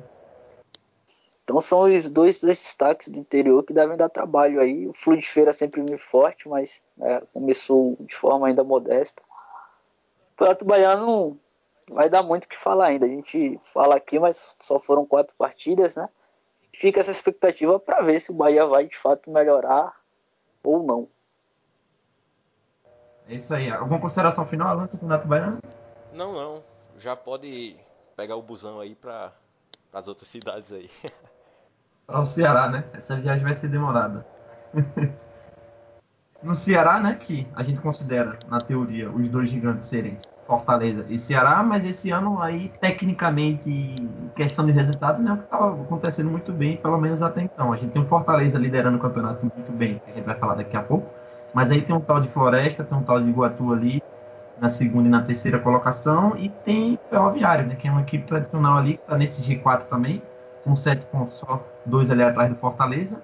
E como a gente falou do Bahia mais atrás, aquele time que chega com status aí de grandes contratações, o Ceará no caso, estadual, né, para o nível do futebol cearense, fez sim boas contratações, só tem três pontos na sexta colocação. Então, né, Wesley, o que é que tá acontecendo aí com o Ceará, que ainda, acho que mais do que não empolgou, diria uma crise, mas assim, tá capenga, né, tá... Foi um choque, é um choque imediato. O Ceará começou bem, começou ganhando sem dificuldade do Salgueiro. Todo mundo sabe que é bem difícil ganhar do Salgueiro em Salgueiro. O Ceará não teve muita dificuldade fazendo o primeiro jogo do ano. Aí depois pegou o Guarani de Juazeiro, ganhou fazendo cinco gols, né? 5 a 2 com o Andrigo se destacando bastante. Aí começou a, a deba, debandagem, perdendo pro Iguatu e ontem perdendo pro Floresta, inclusive com a torcida ironizando, né? Gritando olé. É complicado a situação, até porque a gente, a gente aqui já elogiou muito o Marcelo Chamusca, né? E ele tem que achar uma forma de canalizar essa pressão, né? Não deixar que a pressão entre cedo para excelente. É, é verdade, Exato. o futebol é muito complexo, porque na teoria o Ceará mantém a base da CB, mantém um treinador que é muito elogiado até dizer para os clubes, traz ali alguns nomes interessantes. Quando a gente pensa que é agora que vai, vai dificuldade. Né? Sai uma atenuante, né, positiva para ele, né, de, de, poder se justificar, que é o calendário. O Ceará tá jogando de dois em dois dias praticamente. Então é muito difícil manter um, um nível de rendimento assim, né? Obviamente que perder duas seguidas para dois times é, intermediários é pesado, gera crítica, mas a torcida tem que entender também que é, essa maratona de jogos, uma hora ou outra, o, o resultado negativo vai aparecer. É, e sem querer desmerecer, né? O Ceará também, mas aí perdeu para as duas grandes surpresas aí desse campeonato, né? Principalmente o Iguatu, que é um time que estava jogando a segunda divisão ano passado e esse ano começou com tudo, bicho. É, o Iguatu que a gente já falou bastante, né? Que tem umas peças conhecidas do, do futebol até nacional, Tacílio Neto. É... Elanardo, né? Elanardo, isso. Apareceu muito bem por algumas séries B, sobretudo no Icasa. E hoje era o jogo da, da grande expectativa, né? Duas forças, Iguatu e Fortaleza. Mas o Fortaleza Iguatu, acabou. Só pra não Fortaleza ser justo, levando a melhor. Só para não ser Oi? injusto, o Ceará aí, só para não ser injusto, o Ceará, como você falou, com essa dificuldade de calendário, em um dos jogos dele, por exemplo, no Campeonato Cearense, em que perdeu para o próprio Iguatu, o Ceará estava com um time misto barra reserva, né? Então a gente olha os resultados e pensa que tá a força máxima, mas assim, no, na Copa do Nordeste, por exemplo, contra o Salgueiro, que era o jogo, vamos dizer, mais importante até agora, o Ceará deu conta do recado. Mas é verdade exato, que não é o que a gente espera ainda. Exato, pegou, pegou um time forte, time que tá mostrando muita força, que tem algumas peças conhecidas, com, com um time misto, acabou perdendo. Acho que o pesado mesmo foi, foi duas vezes seguida, né? Então, o torcedor não quer saber muito de logística, de, de condição, não. O torcedor quer resultado e, e corneta do mesmo jeito. E o Iguatu, né? Iguatu, já que você acabou de falar, que vem sendo essa sensação aí desse início de temporada no futebol cearense, fez ontem o grande choque com o Fortaleza e um jogo até bom, né? 3x1 pro Fortaleza, mas em algum momento o jogo ali com certa dificuldade. Mas a, o trabalho do Rogério Ceni, se, se a gente fala que por um lado o Ceará ainda não engrenou, parece que o Rogério Ceni não que vai continuar, porque às vezes a gente fala que para um treinador mais difícil é dar continuidade no trabalho. Às vezes tem um fator novo, né? O cara chega e é. consegue dar um consegue dar um, um, gás aí no time, mas assim, se o Rogério Senna manter o trabalho que vem fazendo aí, podemos já considerar aí um, um ótimo trabalho do Rogério Senna. 3x1 com o gol de Diego Sani e do Gustavo. O outro gol foi de quem, mais? Foi do Léo Natel. Outro Léo que vem se destacando nesse começo. Foi, bom até você falar do Léo Natel, que tem uma estatística aqui, torcedor do Fortaleza, é que 50% dos gols do Gustavo na temporada foram com assistência do Léo Natel.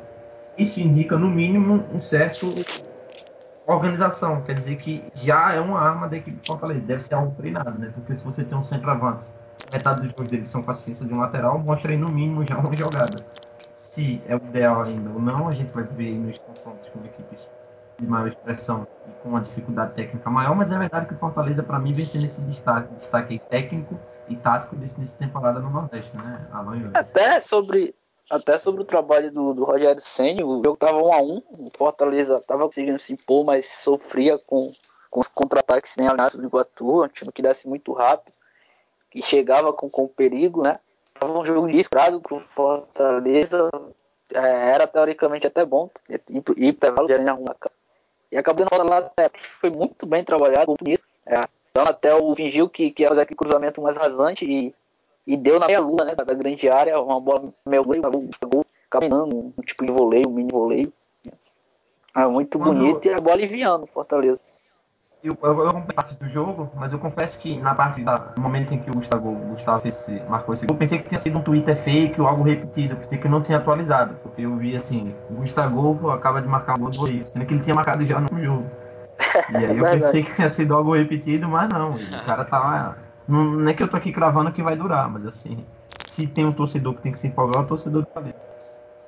E a gente até comentou também, outra gravação, um amistoso pro Gama, né? Que ele já fez um gol muito bonito. E que aquele gol tipo, podia ser, ter sido muito importante para ele e pro Fortaleza no ano, já que é um jogador que, que fez um 2017 em baixa. Então, iniciar no novo clube, já fazendo um gol da, daquela forma que ele fez contra o Gama, não foi um goleiro. Né? É, que pode ter sido muito importante para ele retomar a confiança. Aí já teve o segundo jogo, ele já meteu quatro, né? E, e não para, não é. para mais. E tá muito bem alinhado com, com o Léo Natel, o, o Leonan na lateral, o Igor. Então, começo de trabalho bem, bem positivo do Fortaleza que deixa a torcida é, empolgada.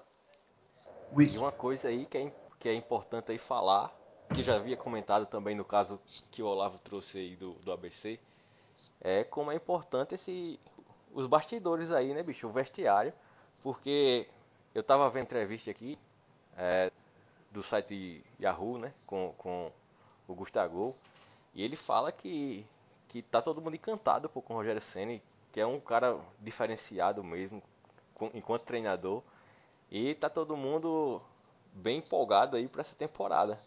Inclusive, fazendo outras leituras aí, eu já vi alguns jornais aí de São Paulo, do Rio, especulando a volta do, do, do, do Gustavo pro Corinthians, né? Ele que fez aquela tatuagem lá e tal.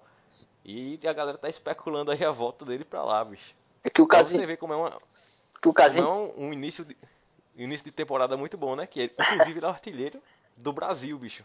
Quem diria que é. o Gustavo chegaria a ser artilheiro do Brasil? Quem viu ele no Criciúma diria, né? Mas quem viu ele no, no Goiás, no Bahia no Corinthians, jamais poderia prever isso.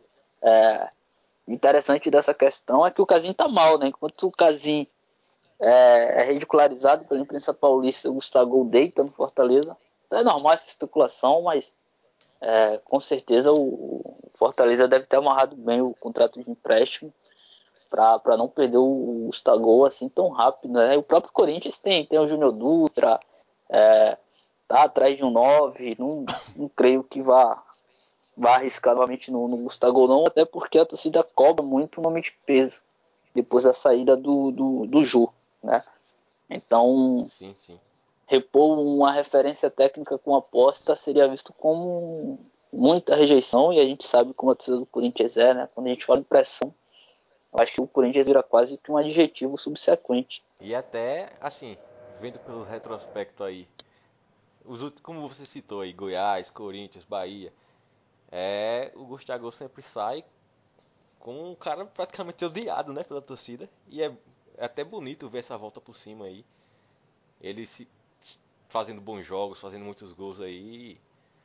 É uma das coisas que é mais gratificantes aí no futebol, né? Acompanhar uma reviravolta dessas aí. É um atacante muito de lua, Alan, porque a passagem dele para Portugal eu acompanhei é, na Acadêmica, ele fez 14 jogos pela Acadêmica e nenhum gol. Foi devolvido para o Criciúma, desacreditado totalmente. Criciúma até especulava em emprestar ele para time da segunda divisão de Santa Catarina.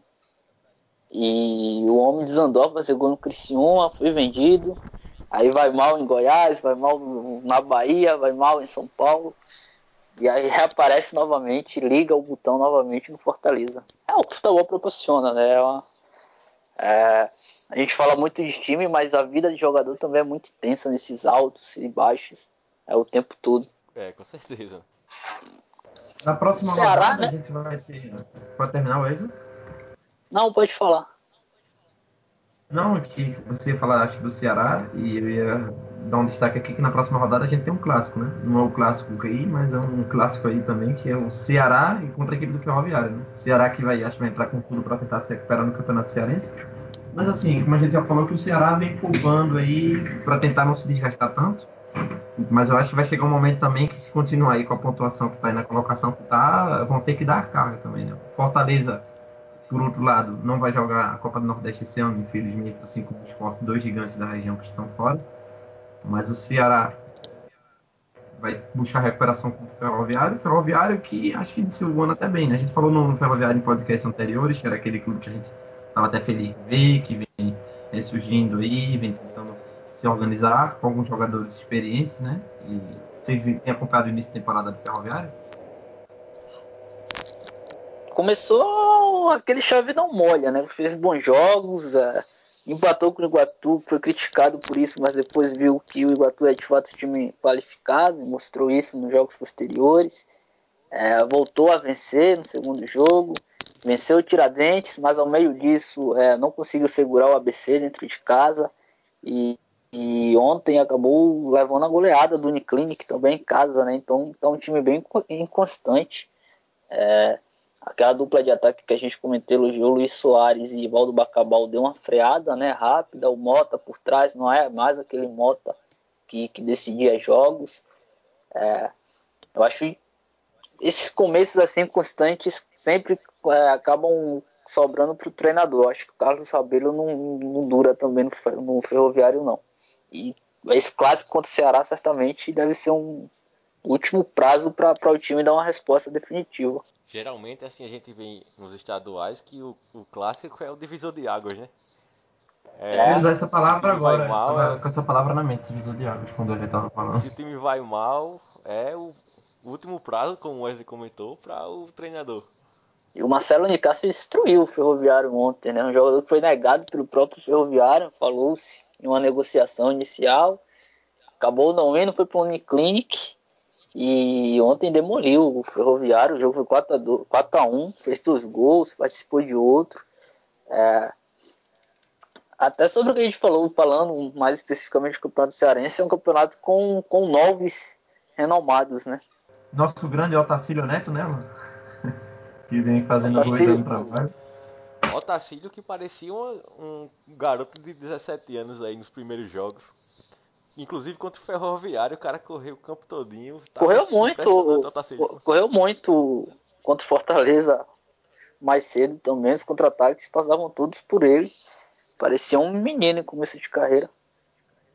É, para encerrar a parte do Campeonato Cearense, acho que é um campeonato que a gente tem que ficar de olho, porque dos quatro primeiros a gente tem o Fortaleza, mas os outros três são Floresta, Ferroviária e Iguatu. Ou seja, aí, três, por que não, surpresas, né? Floresta vem com oito pontos, com um aproveitamento muito bom. Então, com certeza vai surgir coisa boa aí para servir de um filtro para as principais equipes do Nordeste, né? Porque às vezes surge jogador bom em equipe de menor expressão e em vez de ficar no Nordeste, já vai direto para um clube do Sul e Sudeste. Então, é para ficar de olho nesse campeonato cearense. Verdade, verdade. O, Fortaleza, o Campeonato Cearense com, com o Baiano é o que o melhor, que melhor oferece no Nordeste é esse filtro de, de poder é, tirar algo, né? O Pernambucano e os outros são mais abaixo, tecnicamente falando, e até em poder aquisitivo também entre os clubes. Isso aí. Alan, consideração final? Vamos passar para o Pernambucano? Pode botar o motorista para andar aí é, ritmo de frio porque a gente tá chegando no carnaval, mas é um estado aí que acho que não tem muita gente feliz não. Pernambucano, que a gente começa aí, como vencendo de costume, nesse último, nesse último recorte aí, nessa última década, o esporte sempre na teoria, o grande, o gigante favorito, o bicho papão, mas nem sempre é o que vem acontecendo. O esporte que inicia o ano o Nelson Batista, que é um ídolo da torcida, um técnico que acho que é, independente desses mais resultados aí, acho que a torcida vai ter muita paciência, existe um grande respeito. Grande respeito esse que pode estar prejudicando, na minha opinião, o esporte, é com atuações de jogadores aí que, assim, tem que até ter cuidado para falar isso, mas chega uma hora também que vocês, ó, dá uma segurada aí, não dá mais, eu não sei, mas assim, o que vem jogando do Val, o que vem fazendo Magrão até na Série A, né? Ele conseguiu na temporada de recorte de destaque, salvando o esporte em disputas de pênalti, mas assim, se você olhar friamente, vem falhando para fazer uma defesa difícil, ele leva três, né? É difícil falar do Magrão, né? A torcida do esporte não aceita muito bem as críticas a, ao, ao Magrão, mas se olhar, olhar frio, tirar um pouco desse endeuso, né? É, eu acho que um time como o Sport hoje necessita de um cara que dê segurança na barra. Eu, eu não vejo o Magrão, é, talvez hoje, como é, esse jogador. É, vem falhando em alguns jogos, a reta final da Série A passada é, falhou é, contra o Curitiba, jogos chaves, né? Aquele contra o Curitiba, para mim ele falhou em dois gols.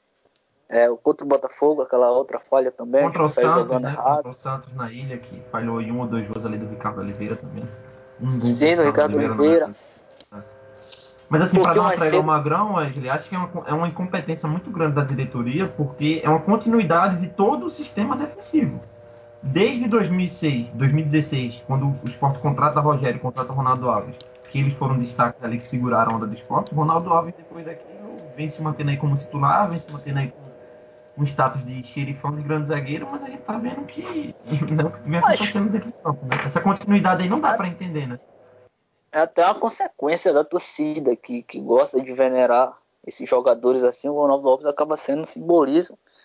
Foi um cara que, que foi visto como um LX da zaga do, do, do mundo, né? O Messias, que eu até apelidei brincando. Ah, um zagueiro que, sinceramente, eu, eu fosse diretor de um clube de Série B para me oferecer sem pagando salário, eu não aceitaria. Parece pesado dizer isso, né? Mas é um zagueiro muito abaixo pro esporte. É um, é um zagueiro que teve bons momentos no Náutico, sobretudo porque fazia muitos gols, mas se você conversar com o torcedor do Náutico, por exemplo, o Ronaldo Alves não é uma unanimidade lá. Tanto que foi reserva em algumas ocasiões, sobretudo quando o clube estava na Série A. É. Verdade, O né? Duval, aquilo que a gente já sabe, né? É um pouco. Uma história pouco parecida com, com o Magrão. Tem muita idolatria, mas que, que não dá mais aquele rendimento que, que o torcedor acostumou a ver. É, os laterais, particularmente o Sander e o Raul Prata, são jogadores para compor elenco, mas ambos possuem status de titular. É, o Sander ganhou uma renovação incrível até 2020, onde talvez não fosse necessário isso tudo. É, Wesley, o que eu costumo dizer é que muitas vezes não tem problema nenhum em, em certo determinado jogador estar no elenco. O que pode se tornar um problema é com que status. Sander estar no elenco do esporte não é o fim do mundo, mas estar como titular, para mim, é sim o fim do mundo. O esporte ter como opção na lateral direita Raul Prata não é o fim do mundo, mas estar jogando como o principal. O titular, para mim, é um pouco preocupante para a equipe vai disputar uma série. A. Anselmo, particularmente, também, mais adiantando aí para a eu acho até um bom jogador que vem jogando muito bem. Mas a, A assiste, referência- por exemplo, no último jogo do Náutico, dá a impressão que, às vezes, parece que Anselmo joga mais do que ele realmente joga, justamente pelos companheiros não estarem estarem muito abaixo, né? Parece a que o, referência. tá entendendo o que eu tô a falando? Parece que, né? Sim, sim. A referência técnica do esporte de hoje é Anselmo, né? Então, pô. É... é, não tem nem o que adjetivar sobre essa situação. É, foi um. O clube foi ao mercado, a torcida perspectivando uma grande reformulação, pers- perspectivando é, a mudança na zaga e nada disso aconteceu. Aconteceram as saídas é, de alguns jogadores importantes que ninguém queria que saísse, como o Diego Souza, o Mena, que era mais dividido, é verdade, mas é, meus olhos chegam a sangrar quando eu vejo alguém dizer que o Sander é melhor que o Mena. E, e você vendo o jogo, quando o Sport precisa propor jogo e a bola vai pro Sander, tentando fazer a transição do lado esquerdo, não. É uma bater coisa... uma laje, eu acho que ele é- é melhor que o Mena, mas jogando futebol, o Menor nunca foi. Exato. Né? Mas tecnicamente. E aquele conceito, né, Thiago? A gente tem o Campeonato Pernambucano, tem as fases da Copa do Brasil que vão ser contra adversários modestos. Então vamos fazer qualquer coisa aí, um emendo, que até me admiro o Nelson ter aceitado. E que daria para enganar, mas nem para o Campeonato Pernambucano tá enganando. por- A postura em si do time é surreal. É gol do Náutico e como se o jogo tivesse 2, 3 a 0 pro esporte, 2 a 0 pro Náutico. Era como se o jogo tivesse 2, 3 a 0 pro esporte. É, nenhuma carreira a mais, nenhuma demonstração de satisfação. Então é tudo ruim, desde o chato time. tá falando isso. Porque às vezes o cara, o- quem tá ouvindo a gente, quer um conteúdo um pouco mais. A gente quer falar de uma coisa mais complexa, algo mais. Futebol Sim. mesmo, mas assim, não tem como não falar dessa postura. Não tem como falar, às vezes, de. Não sei se a palavra é vontade, mas assim, de um. Sabe, um. um- uma ligada mais no cara, como você Ah, falou, estre- essa postura, né? de fazer um exercício básico. Não sei se o Alan viu o jogo do esporte. Viu, Alan? Não, não, acabei não acompanhando não, mas eu vi os comentários aí do pessoal. Fazer coluna também tem três, três vertentes básicas pro futebol. A primeira é a vontade, de 0 a 10. Qual é a vontade que tu percebe do esporte em campo? Dá uma nota. E em, em jogos, em recortes de jogos com, ca- com caráter de decisão, 10, mas assim, nesse tipo de. Não, de- esse ano, até aqui, esse ano. Eu diria entre 5 a 6, não sei. Eu, eu acompanhei o jogo do esporte contra o Vitória. E confesso que me surpreendi Afogado. negativamente, né? Isso, com vitória de Afogados. Eu me surpreendi negativamente, né, bicho? Porque eu esperava muito do esporte nessa temporada. Assim, nesse início de temporada, a princípio, né? Porque é um time que não está participando da Copa do Nordeste não tem tanta preocupação com um calendário muito pesado, como a gente viu o Ceará, como a gente viu o Fortaleza. E tá fazendo uma campanha decepcionante, bicho. Eu tenho acompanhado aí no Twitter, o pessoal tá cuspindo fogo, pô, pro lado do Nelsinho, pro lado da diretoria, né? Isso. Verdade. Então, vê, vontade, o Luna deu foi até bondoso, deu 5 a 6 Você, o Alan, tirando por esse jogo que ele viu, daria que nota, Alan? Eu daria um 4,5 por aí. Agora vamos para a segunda parte, que é qualidade. De 0 a 10, qual é a, a, a qualidade que o esporte vem mostrando como time? Olha, se, se eu não fosse brasileiro e botasse esse, esse, esse clube aí joga a terceira ou quarta divisão, eu ainda criticaria. E visto que é um clube de Série A, aí eu daria uma nota entre 2 a 3. Pra ser bondoso também, né? Mas assim. é, Alan. eu vejo o esporte que tem exaltado bastante é, qualidades individuais, mas enquanto um conjunto, né? Enquanto um time, eu não, ainda não cheguei o esporte dessa temporada como um time. Eu acho que eu daria a mesma nota que Luna deu aí, bicho. Eu não vejo Terceira... o esporte como um time não, formado. Terceira parte seria basicamente o que o Alan acabou de falar, que é a parte tática, né? O esporte como time, como conjunto. Como é ver, dando uma nota de 0 a 10, o esporte como conjunto, que é, é a sincronia tática como equipe. Qual seria a nota? Se passar de 5, eu acho que vocês estão sendo muito generosos. Essa nota aí eu daria só um ponto para o cara não ficar com raiva de mim e não fazer algo pessoal. Respeito a Nelsinho, assim, né? É, não, porque eu, eu, eu, não imagino que um clube de futebol, com toda a estrutura que o esporte tem, até pelo grande treinador que eu acho que tem ainda, Nelson Batista, acho que ninguém é aconselhado a dizer assim, olha, hoje a gente vai jogar 90 minutos e a jogada vai ser o seguinte, zagueiro quando não der dá chutão e quando der toca pro lateral tentar cruzar na área. Eu não acredito que isso é treinado.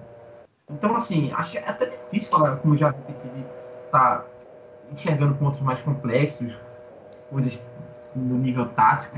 Porque não tem, não tem. É um time que. Não existe. Não existe, não existe. Não existe não transição do esporte. Não adianta a gente aqui forçar e dizer que enxergou coisa, que enxergou tal linha, que enxergou tal movimentação, mas não existe. O esporte é um time que, como o Alan falou, às vezes conta com individualidade, porque tem sim jogadores que em momentos do jogo pode fazer uma coisa diferente, como o próprio Gabriel, que estreou bem contra o Afogados, fez, como o próprio André vai meter seus golzinhos, como a gente espera do Rogério ali cortar para dentro fazer alguma coisa, mas assim, se a gente for enxergar como time, eu não enxergo nada ainda nesse time do esporte. Sintetizando, sintetizando, o time de futebol tem que ter qualidade acima de tudo. Tem que ter a parte técnica apurada, a tática apurada. E tem que ter, acima de tudo, também, além da parte de qualidade e vontade. O esporte hoje, de hoje, dia 26 de janeiro, o esporte não tem absolutamente nada disso. Então, é pro torcedor pôr a mão na cabeça e torcer para uma mudança drástica que, que eu não sei se vai acontecer. O time leva três do Náutico.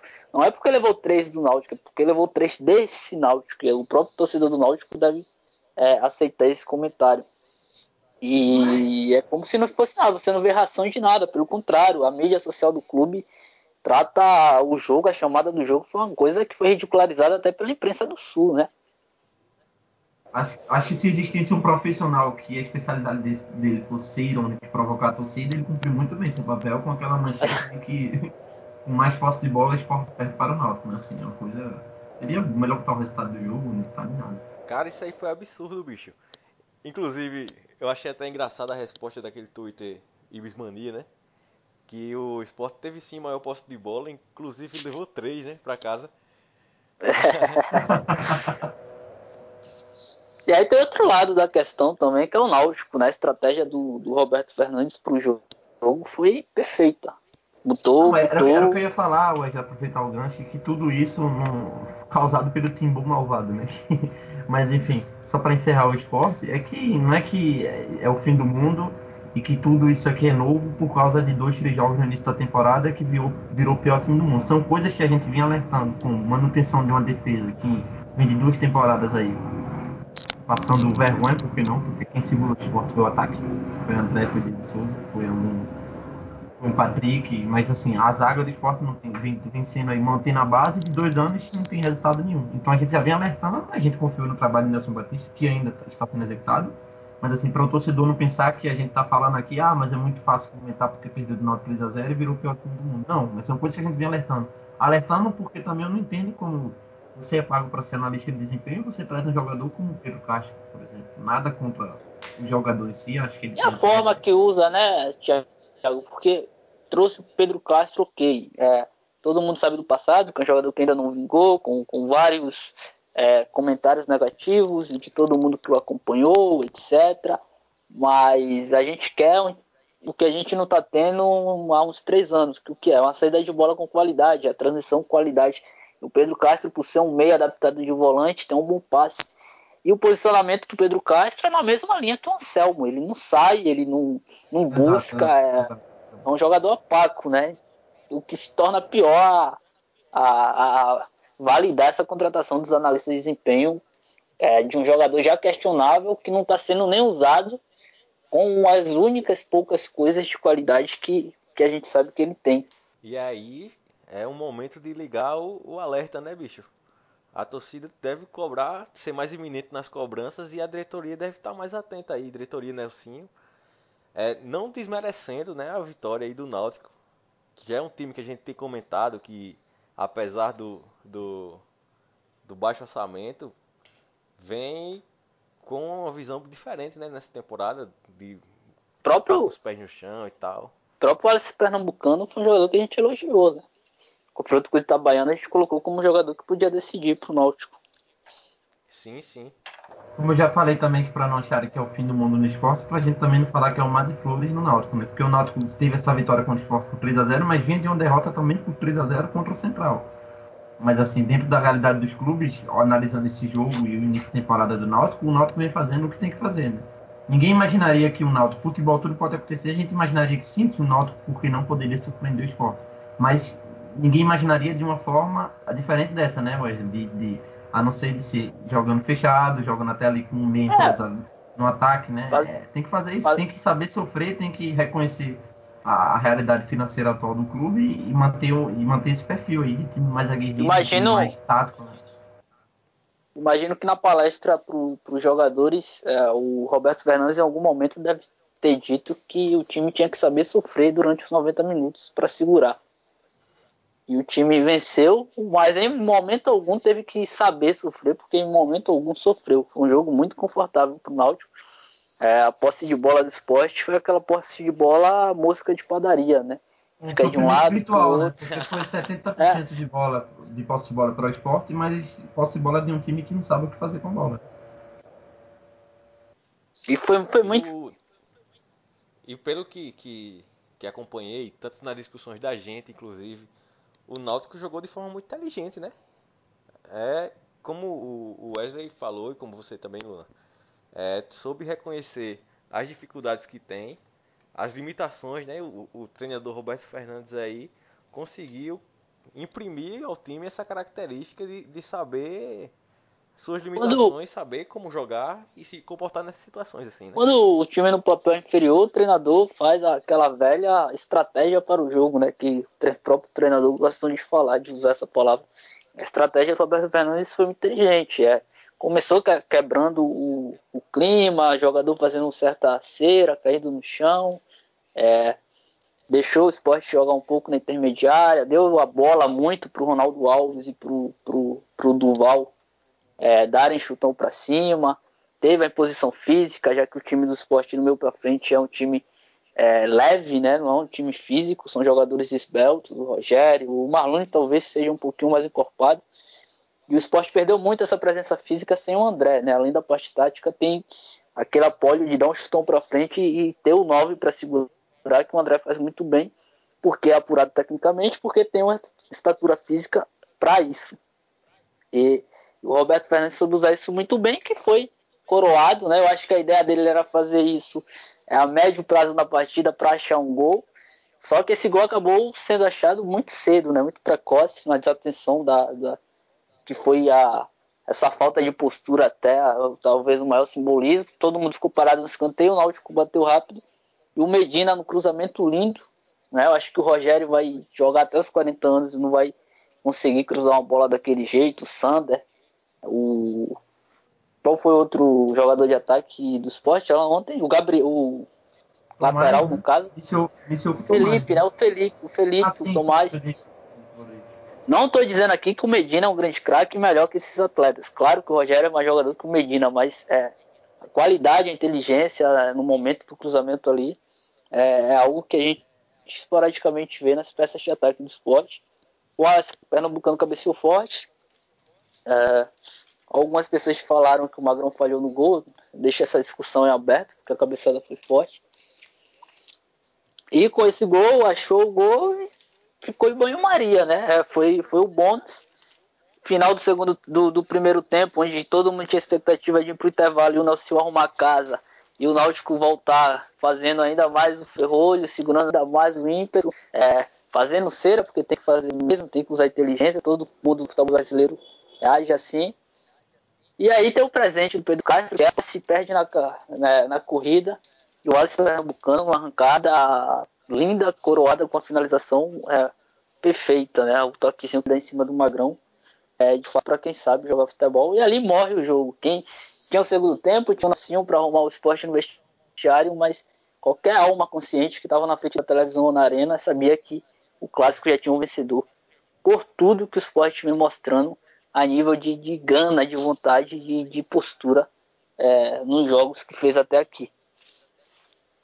Perfeito. Eu acho, Wesley que, e Alan, que, por exemplo, o Náutico agora vai ter um confronto muito importante na Copa do Brasil contra o Cordino, que não seria nenhuma surpresa que o Náutico tivesse mais dificuldades contra o Cordino do que teve ontem contra o Sport. Justamente pelo fato de que contra o Cordino, o Náutico entra com a obrigação de impor o jogo. O Náutico tem que mudar o perfil. E é muito mais fácil você, com a equipe limitada, fechar a casinha e marcar do que você propor o jogo e, e tentar alternativas ofensivas quando você não tem um, quando você não tem um time tão técnico. Então esse início de temporada do Náutico aí vai, vai ser muito isso. Vai ter que, vai ter, vai ter que ter. Eu acho que o Roberto Fernandes é muito inteligente nesse aspecto motivacional, de fazer a cabeça do jogador, de saber a hora de ter que correr atrás dos caras mesmo e se colocar como a equipe que não vai propor o jogo e também de ser inteligente com esses, esses clubes de um pouco menos, de menos expressão, mas que hoje em dia, não sei nem se a palavra é infelizmente, mas é a realidade, é que o Náutico se equipara a eles, né, na questão técnica e da real. Mas eu acho que ah, o jogo de ontem acabou sendo a mão na roda dos times. Né? O Náutico vai entrar confiante, sem a pressão que estava sofrendo por esses caras novos que chegaram ao clube. É, vai entrar com astral novo dentro de campo e futebol, como até Falcão costuma falar, é, 80% é cabeça, né? Diego Souza também repetia essa frase do Falcão. É, a pessoa está com a mente boa, confiante, e o Náutico vai entrar com essa confiança diante do Codino. E foi lado bom também, talvez, para o esporte, a depender de como será a reação do esporte perante é, a, a derrota. Com certeza, é melhor perder 3x0 logo e escancarar tudo do que fazer aquele jogo no banho-maria e ganhar de 1x0, empatar e achar que tá tudo bom. Ou perder de 1x0, né? Colocar uma bola na trave, é, o goleiro fazer três defesas é difíceis e ficar aquele clichê. Não, o jogo de ontem deu todas as brechas. Foi, a gente falou da sopa aí, depois botaram todos os ossos possíveis, botaram a Shark e tudo ali pra torcida do esporte cair mesmo matando, né? Porque foi muito simbólico o jogo de ontem. Pelas falhas, pelas atuações individuais, pelo resultado e por tudo. Esperamos aí que seja um divisor de água e que o Náutico mantenha essa pegada aí que consiga aí continuar com esse, diria, razoável até esperado trabalho de Roberto Fernandes. Alan. Ah, e só pra, só, só pra retificar aqui, eu, o jogo do esporte que eu assisti foi Esporte e Afogados, que o esporte venceu. Aí, mas como eu falei, eu acho que não me convenceu, nem convenceu a torcida também, né? Foi aquele resultado que foi só número mesmo. É até interessante porque a estreia do esporte foi contra naquela taça amistosa que faz aí contra um time argentino, um time até que vem tendo sucesso na Argentina recentemente, o Atlético Tucumã, e deu até um, uma certa empolgada, né? Quando a gente parecia que o Nelson, com meio pouco tempo, tinha conseguido dar uma cara para cima do esporte, parecia que o esporte iria iniciar o ano mais organizado. Quando foi para pegar equipes aí teoricamente mais fracas, foi que aí desandou tudo. É verdade. esses amistosos da Ariano estão sendo bem. É, é, a única cereja do bolo já há um bom tempo, né? 2015 ganhou bem do Nacional, mas fez um primeiro semestre posterior horrível, né? Sendo eliminado até do Campeonato Pernambucano. É... Contra o Arsenal de Sarandi, um jogo brilhante do Lênis, né? Achamos o novo Di Maria escondido no Argentino Júnior. E, e, hoje tá aí o Lênis como talvez é, a pior persona, persona, personagem nossa, do elenco é, a nível de tratamento do torcedor com ele. E, e esse ano também, um grande jogo contra o Atlético a gente venceu de 2 a 0 de uma forma muito confortável, mas é, deu ruim, né? Tá dando ruim. Não tá sendo essa tudo. Na parte de tricolor, estamos aí que também tem dificuldade. Tanto que eu o programa, não sei quando, dia 20 na quinta-feira, tem um empate com o Central de uma em casa, mas aquele empate que, assim, é comemorar, né? Porque foi um massacre técnico do Central e os jogos têm muita dificuldade. Não é, não é surpresa, né? Tem a dificuldade. O que chega a ser surpresa esteja uma dificuldade ao ponto de hoje a gente está cogitando aí, será que o Santa vai ter, vai ter dificuldades aí para se classificar essa primeira fase do campeonato pernambucano? Né? Elogiado pelas ideias, elogiado pelo conceito de jogo, querendo implementar uma coisa mais de posse, é, fazendo transições rápidas, trabalhando saída curta com o goleiro. Inclusive a escolha do goleiro é, é baseada na qualidade com os pés. Mas é, sem o resultado e com um clube de pressão como Santa Cruz fica aquele contrassenso, né? Até quando vai manter? Será que se o momento atual continuar, for jogar um clássico, perder o clássico, será que vai vão, vão dar sustento ao Júnior Rocha? Então é uma situação bem complicada também se a gente for analisar a médio prazo. Nesse momento, é, não é novidade é, as dificuldades. A gente não esperava, evidentemente, que o time fosse, por exemplo, passar 45 minutos levando pressão insana do Central, que o time fosse perder da forma que perdeu para o América. É verdade, teve jogador expulso no começo do, do segundo tempo, logo em seguida saiu o gol, mas foram jogos muito abaixo, muito abaixo até do que já se imaginava ter de ruim. Então assusta. É, é, se tem uma palavra que, que condiciona o momento do, do Santos, essa palavra é assusta. O torcedor certamente está bastante preocupado. Aproveitando o gancho do Júnior Rocha, que é um treinador reconhecido dessa nova safra aí, ele não está no primeiro escalão, mas aí é um treinador que tem um certo destaque entre os novos, esse treinador que gosta desse futebol, como você já falou, propor jogo de futebol, essa boa saída de bola, ofensivo, de mesmo com suas limitações, tentar igualar na parte tática com qualquer equipe que seja, mas é o que gente, eu, eu mesmo tinha falado do Náutico, né? É mais fácil quando você tem um time limitado, montar um time com um perfil mais aguerrido, um, um time que vai correr mais do que propor o jogo, do que tentar fazer o que o Gino Rocha está fazendo. Não que ele não vai conseguir, mas aí já mostra já um parâmetro de que realmente talvez a solução mesmo quando você tem um time mais menos qualificado e com mais dificuldades financeiras, seja o caminho mais fácil, seja o oposto de fazer o que o Náutico de Roberto Fernandes vem tentando fazer. Ah, e até essa questão, Luna, que eu tinha mencionado sobre a pressão a médio prazo e a segurança do Júnior Rocha, é, o Santa levou muito azar na, na, Copa do Brasil porque pegou um sorteio com o Fluminense de Feira, né? Um time muito forte, sobretudo economicamente, um time que costuma se reforçar bem na Bahia, os próprios grandes baianos, a dupla Bavi, sempre tem muita dificuldade para ganhar lá, para tirar alguma coisa de lá quando vai jogar. E eu não vou desrespeitar a camisa do Santa Cruz e dizer que o Fluminense de Feira entra no jogo como favorito a passar de fase. Mas se alguém disser, certamente eu não vou discordar, viu? É, é preocupante de fato. E aí o destaque, o destaque aí que eu acho a saída né, do grafite foi bem comentado aí essa semana. Eu ia puxar para você essa parte, Alan, que acho uma perda muito grande, mais pela parte também desse vestiário, de segurar a onda, de ser uma referência ali para esse jogador. Achei uma perda enorme para você. E, e é algo que ninguém esperava, né, bicho? É, o, Santa, o Santa Cruz acertou com ele no início da temporada, foi até uma renovação próxima à renovação do Vitor e tal. E, e ele se despedir dessa forma segundo ele, em comum acordo com a diretoria e tal, mas é preocupante aí pro, pro Santa, porque o Santa não tem aquele 9 homem gol, né? Tá jogando aí improvisado aí com o Jeremias, que é meia, com, às vezes com o Daniel Sobralense, como falso 9 também. E aí fica essa busca aí por esse jogador que seja o, o matador aí dessa equipe do, do Santa. Contratou o Vinícius, mas o Vinícius teve um rendimento abaixo no Náutico, né? Então acho que foi uma aposta imediata para ter um 9. Eu acho que vão buscar no mercado e devem estar fazendo isso. Especularam já o Matheus Cavalho, que jogou no Mônaco, estava no Paraná. Mas é uma perda de referência. Técnica, torcida do Santa Cruz pode ficar chateada, mas tecnicamente eu acho que não perdeu muito, não. Porque o momento do grafite era horrível. É... Concordo, por isso que eu dei ênfase a mais a parte do vestiário, isso é uma referência aí no grupo. Sim, sim. E o grafite já vinha, até ele mesmo, acho que não, não vinha sendo assim, não vinha se motivando tanto, né, pra, pra continuar essa temporada. Até porque teve uma época aí, se eu não me engano, ele parou até de ir aos treinos e tal. Eu acho que até essa desmotivação, acho que foi um, um dos fatores que impulsionou aí essa despedida. Ah, o cara, o cara com a estabilidade financeira que o grafite tem, com a carreira que já construiu, com a bagagem que possui, se não tiver motivação, é, é melhor estar tá longe mesmo, porque passa a virar um peso morto, né? E até pelo caralho do grafite, é, certamente ele, ele não se aceitou ser um peso morto dentro do Santa Cruz. Diferente de outros atletas, né?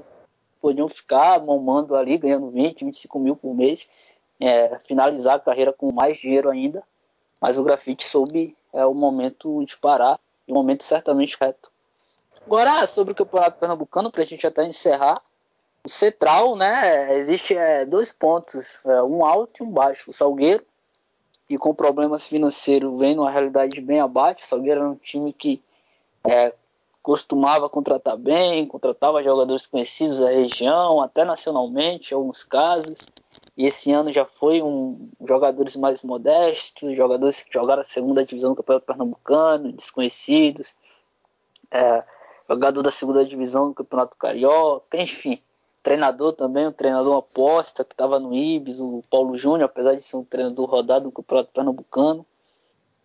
E vem muito mal, vem confirmando essa, essa mais, esse movimento mais modesto, está entrando dentro de campo. O Salgueiro não conseguiu se impor ainda no campeonato, empatou em casa ontem com o América.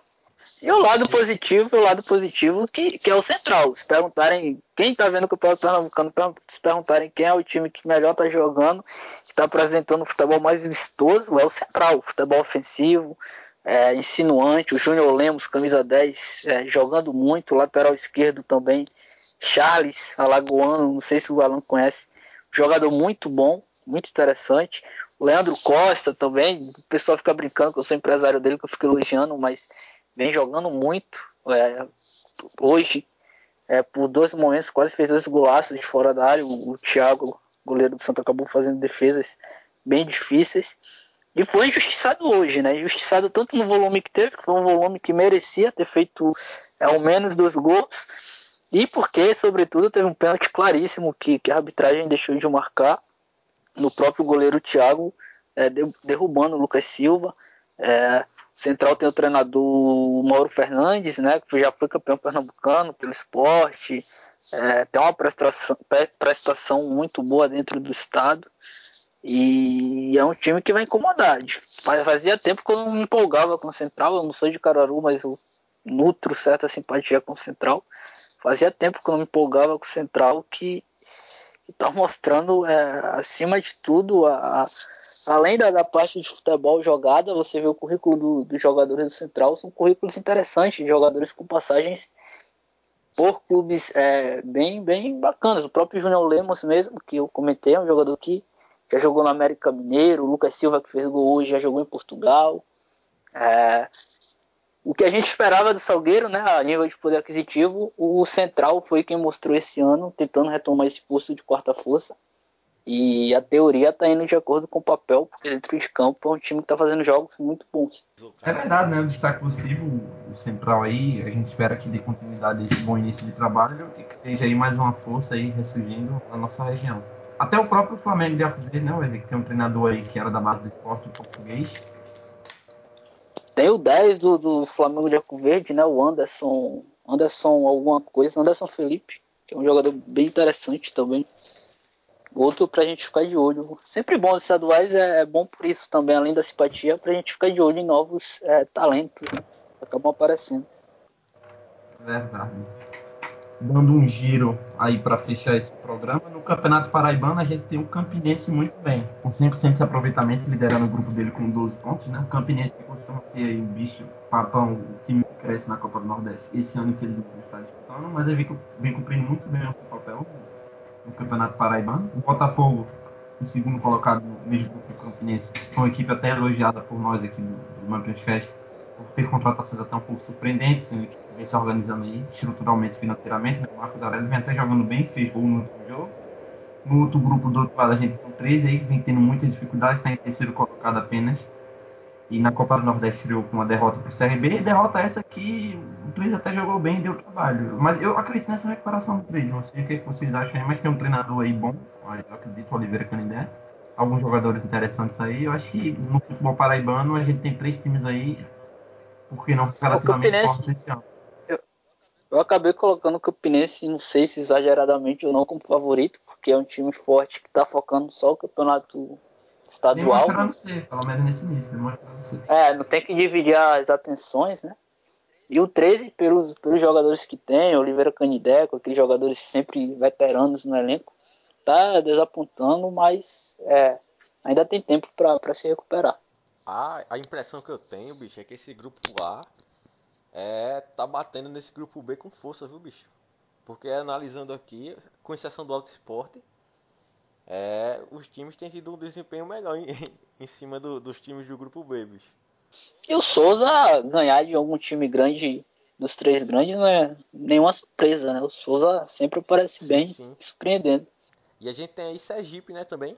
Tem o, o, o Confiança que vem desapontando um pouquinho, né, nessa, nesse início de temporada fez uma festa aí na primeira, primeira partida, teve a, o empate aí sofrido, conseguiu o empate, mas é, a torcida também com começo horroroso tá, do tá confiança. Tá atrás, né? Começo, começo do, do confiança no campeonato horroroso, ainda não conseguiu vencer, só fez um gol.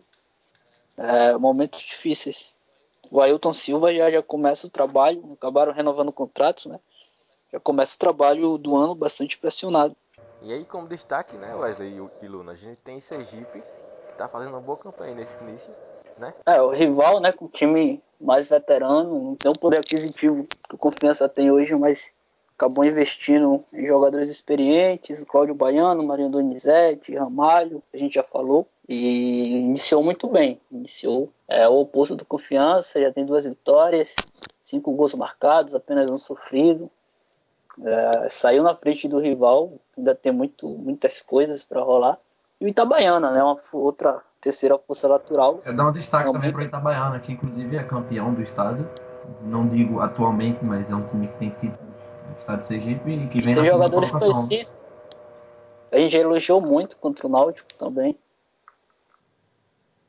É, pelo elenco que tem, pelo poder de investimento que acabou mostrando é ter, é, mesmo uma zona de mercado que não é tão bem vista, né? O Itabaiana já é o líder, com, com duas vitórias e um empate. Então, de destaque negativo, só o Confiança mesmo. Os outros dois postulantes a favoritos é, acabaram iniciando bem. Corrigindo aí, Wesley. O líder é o Sergipe com os, os três vitórias aí, 100% de aproveitamento. Itabaiana ah, tá um sim, pouco atrás aí com, por causa do empate aí, né? Ok, o último resultado do Sergipe que eu tinha era o 2x1, mas já teve outra partida, né? Meio de Exato. semana agora.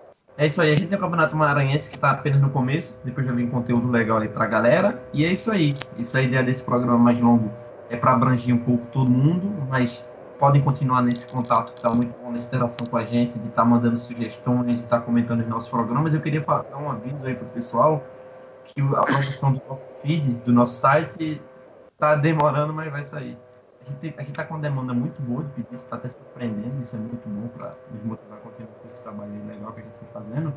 Nesse mês de fevereiro a gente vai estar com o nosso feed já disponível em todas as plataformas, iTunes, Android e também com o nosso site, não é isso, Alan?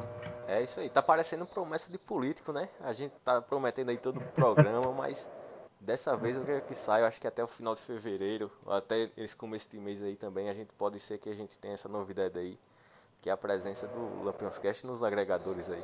É isso aí. Animado pro carnaval, vai? Sou quietinho, tô de boa.